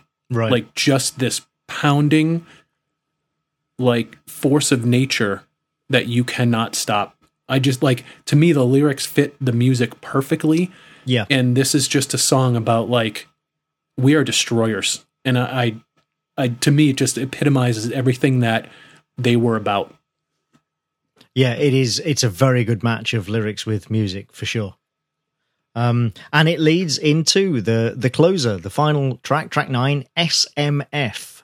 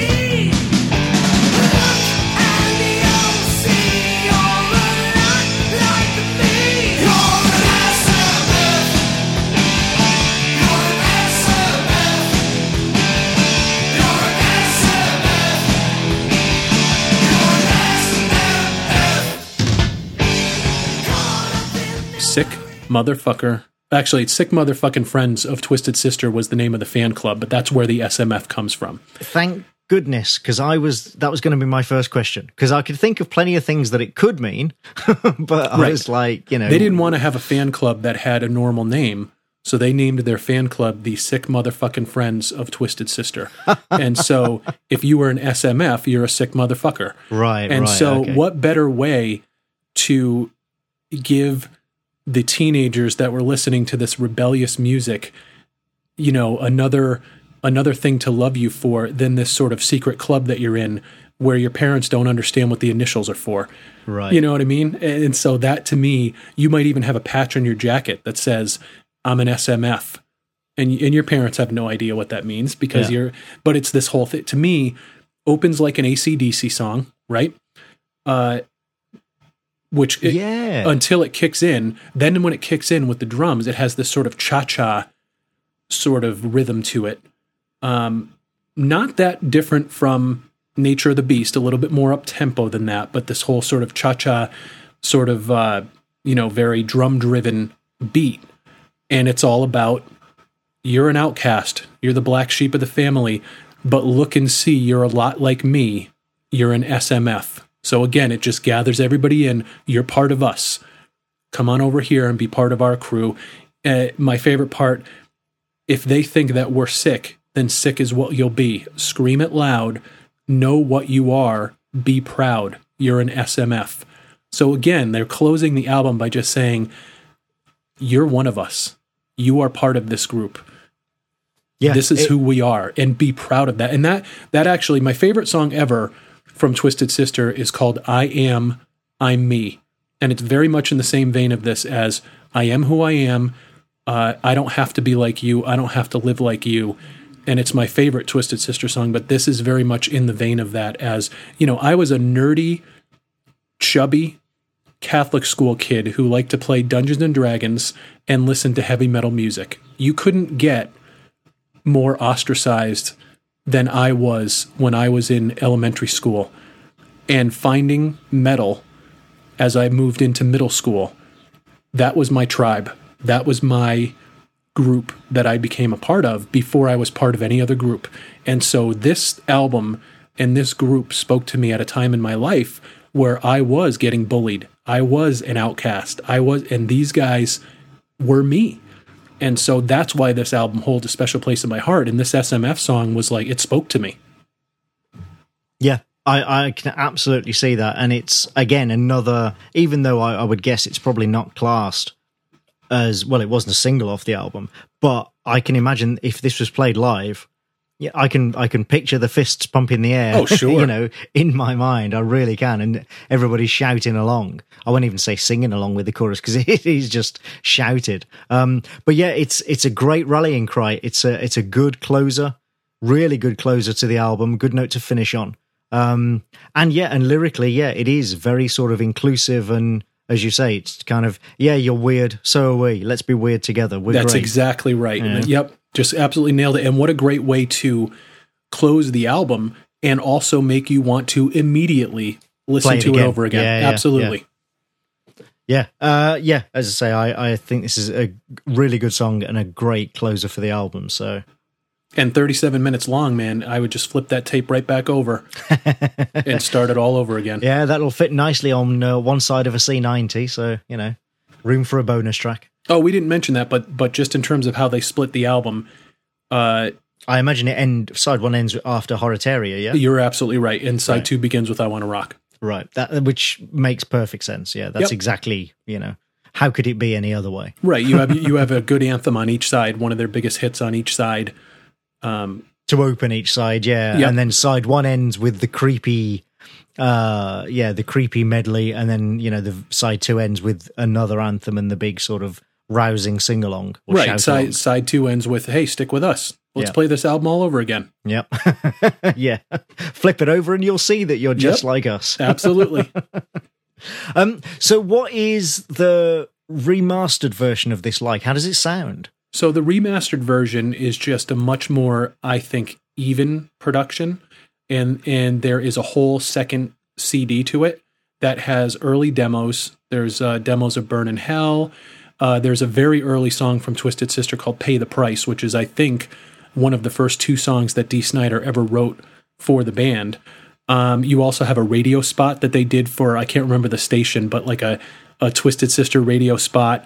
Uh, there's one new track, and then there's like a hidden track on it. I don't, I haven't listened to the deluxe version that much, but just in terms of the nine songs that we talked about, I think you will be much more satisfied with that production. It's never going to bring the guitars out in the way I think that would that you'd like to see, but it's right, it's right. definitely just because of the recording technology exactly. at the time. Yeah, yeah, it's definitely a step up from the original version. Although I I prefer the original version, and over this month I have listened ninety five percent to the original version because I like the rawness of it, and I, right. I don't think it loses yeah. the energy on the deluxe version. It's just a little bit too clean for me.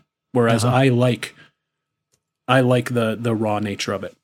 Yeah, well, and that that rawness, as I said at the start, is yeah, you know, that's uh, I think actually much as I don't like the actual guitar sound, but I think that rawness contributes to the energy, the overall energy of the album. And I really admire the sort of workmanlike nature of both Jay Jay French and Eddie Ojeda. You know, they're just blue collar guitar players that are never overly fancy, but they do exactly what the song needs. And I, I really, I just admire the way these guys work together as a unit. The Billy um, Gibbons school of guitar playing. yeah, you know what I mean? Like just like, well, or JJ Young, French, actually. You know, the guy who started this band. How many guitar players that started a band would allow themselves to not be the centerpiece of that band. How many '80s bands well, and would was write the guitar, guitar player this simple? Yeah, right. that's true. Yeah, you know, it wouldn't write guitar lines really complex to show off how talented they are. Exactly, because everybody in the '80s had a guitar god. One of them, you know, you had your rhythm guitar player, but your lead guitar player was usually this virtuoso, amazing, you know, guitar player. Not these guys. You couldn't even tell which one's doing the solo because right. they just they just make it work. And and it's again very sort of bar band mentality where whatever the song demands is what they're going to do. Yep. All right. Uh, I'm sure listeners can hear by now that you are starting to uh, lose your voice. Yes, well, and I appreciate people sticking know, with Brian's me. been a bit ill, so uh, I have. have forgive I'm, him. I'm fighting bronchitis, but yeah. Uh, but I absolutely wanted to record this episode because this this is one of my favorite albums, and I hadn't gone back and really revisited it like this in a long time, right. and it's been great. Well, and I'm glad that I finally heard it. I mean, uh, I haven't sort of really said overall, but I, I enjoyed this album. I liked this album. Um, I wouldn't say that you know it's going to sort of make my top ten or anything, but much like the Dio album that we covered, actually, I will I will continue to listen to this. You know, this is not going out of the rotation, uh, as it were, because uh, yeah, I I did enjoy it, and I enjoyed that energy and rawness, and yeah, the fact that I always, like I say, I didn't know much about Twisted Sister other than Dee Snider, hair, makeup, and I just, uh, wrongly, obviously, but I assumed that they were just another glam hair metal band. Um, and, you know, clearly musically, they're so far from that. And I wish I'd known because actually, maybe I would have been a fan in the 80s if I'd if I'd known that. But the image and the name, to be perfectly honest, just kind of put me off because I associated that with lots of bands that I I knew I didn't like.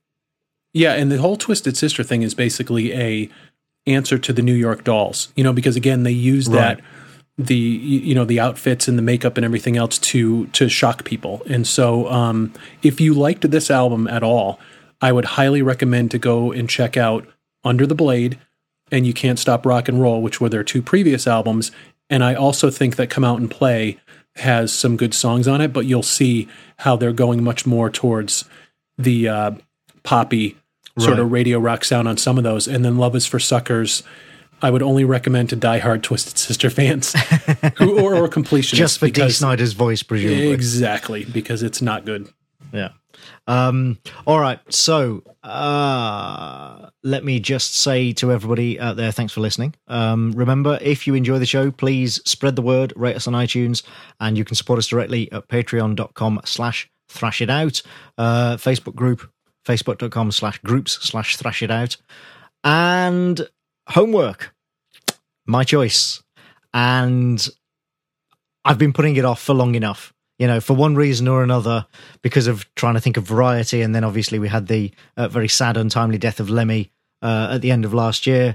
Uh, I've just kind of been bumping it back, but it's time. We are going to do Type O Negative's album October Rust. Okay, which I have never heard. Wow. See, that's the kind of like how how can you? But you know, fair enough. Um, have you heard Bloody Kisses? I believe I have heard it. So that's off right. that album.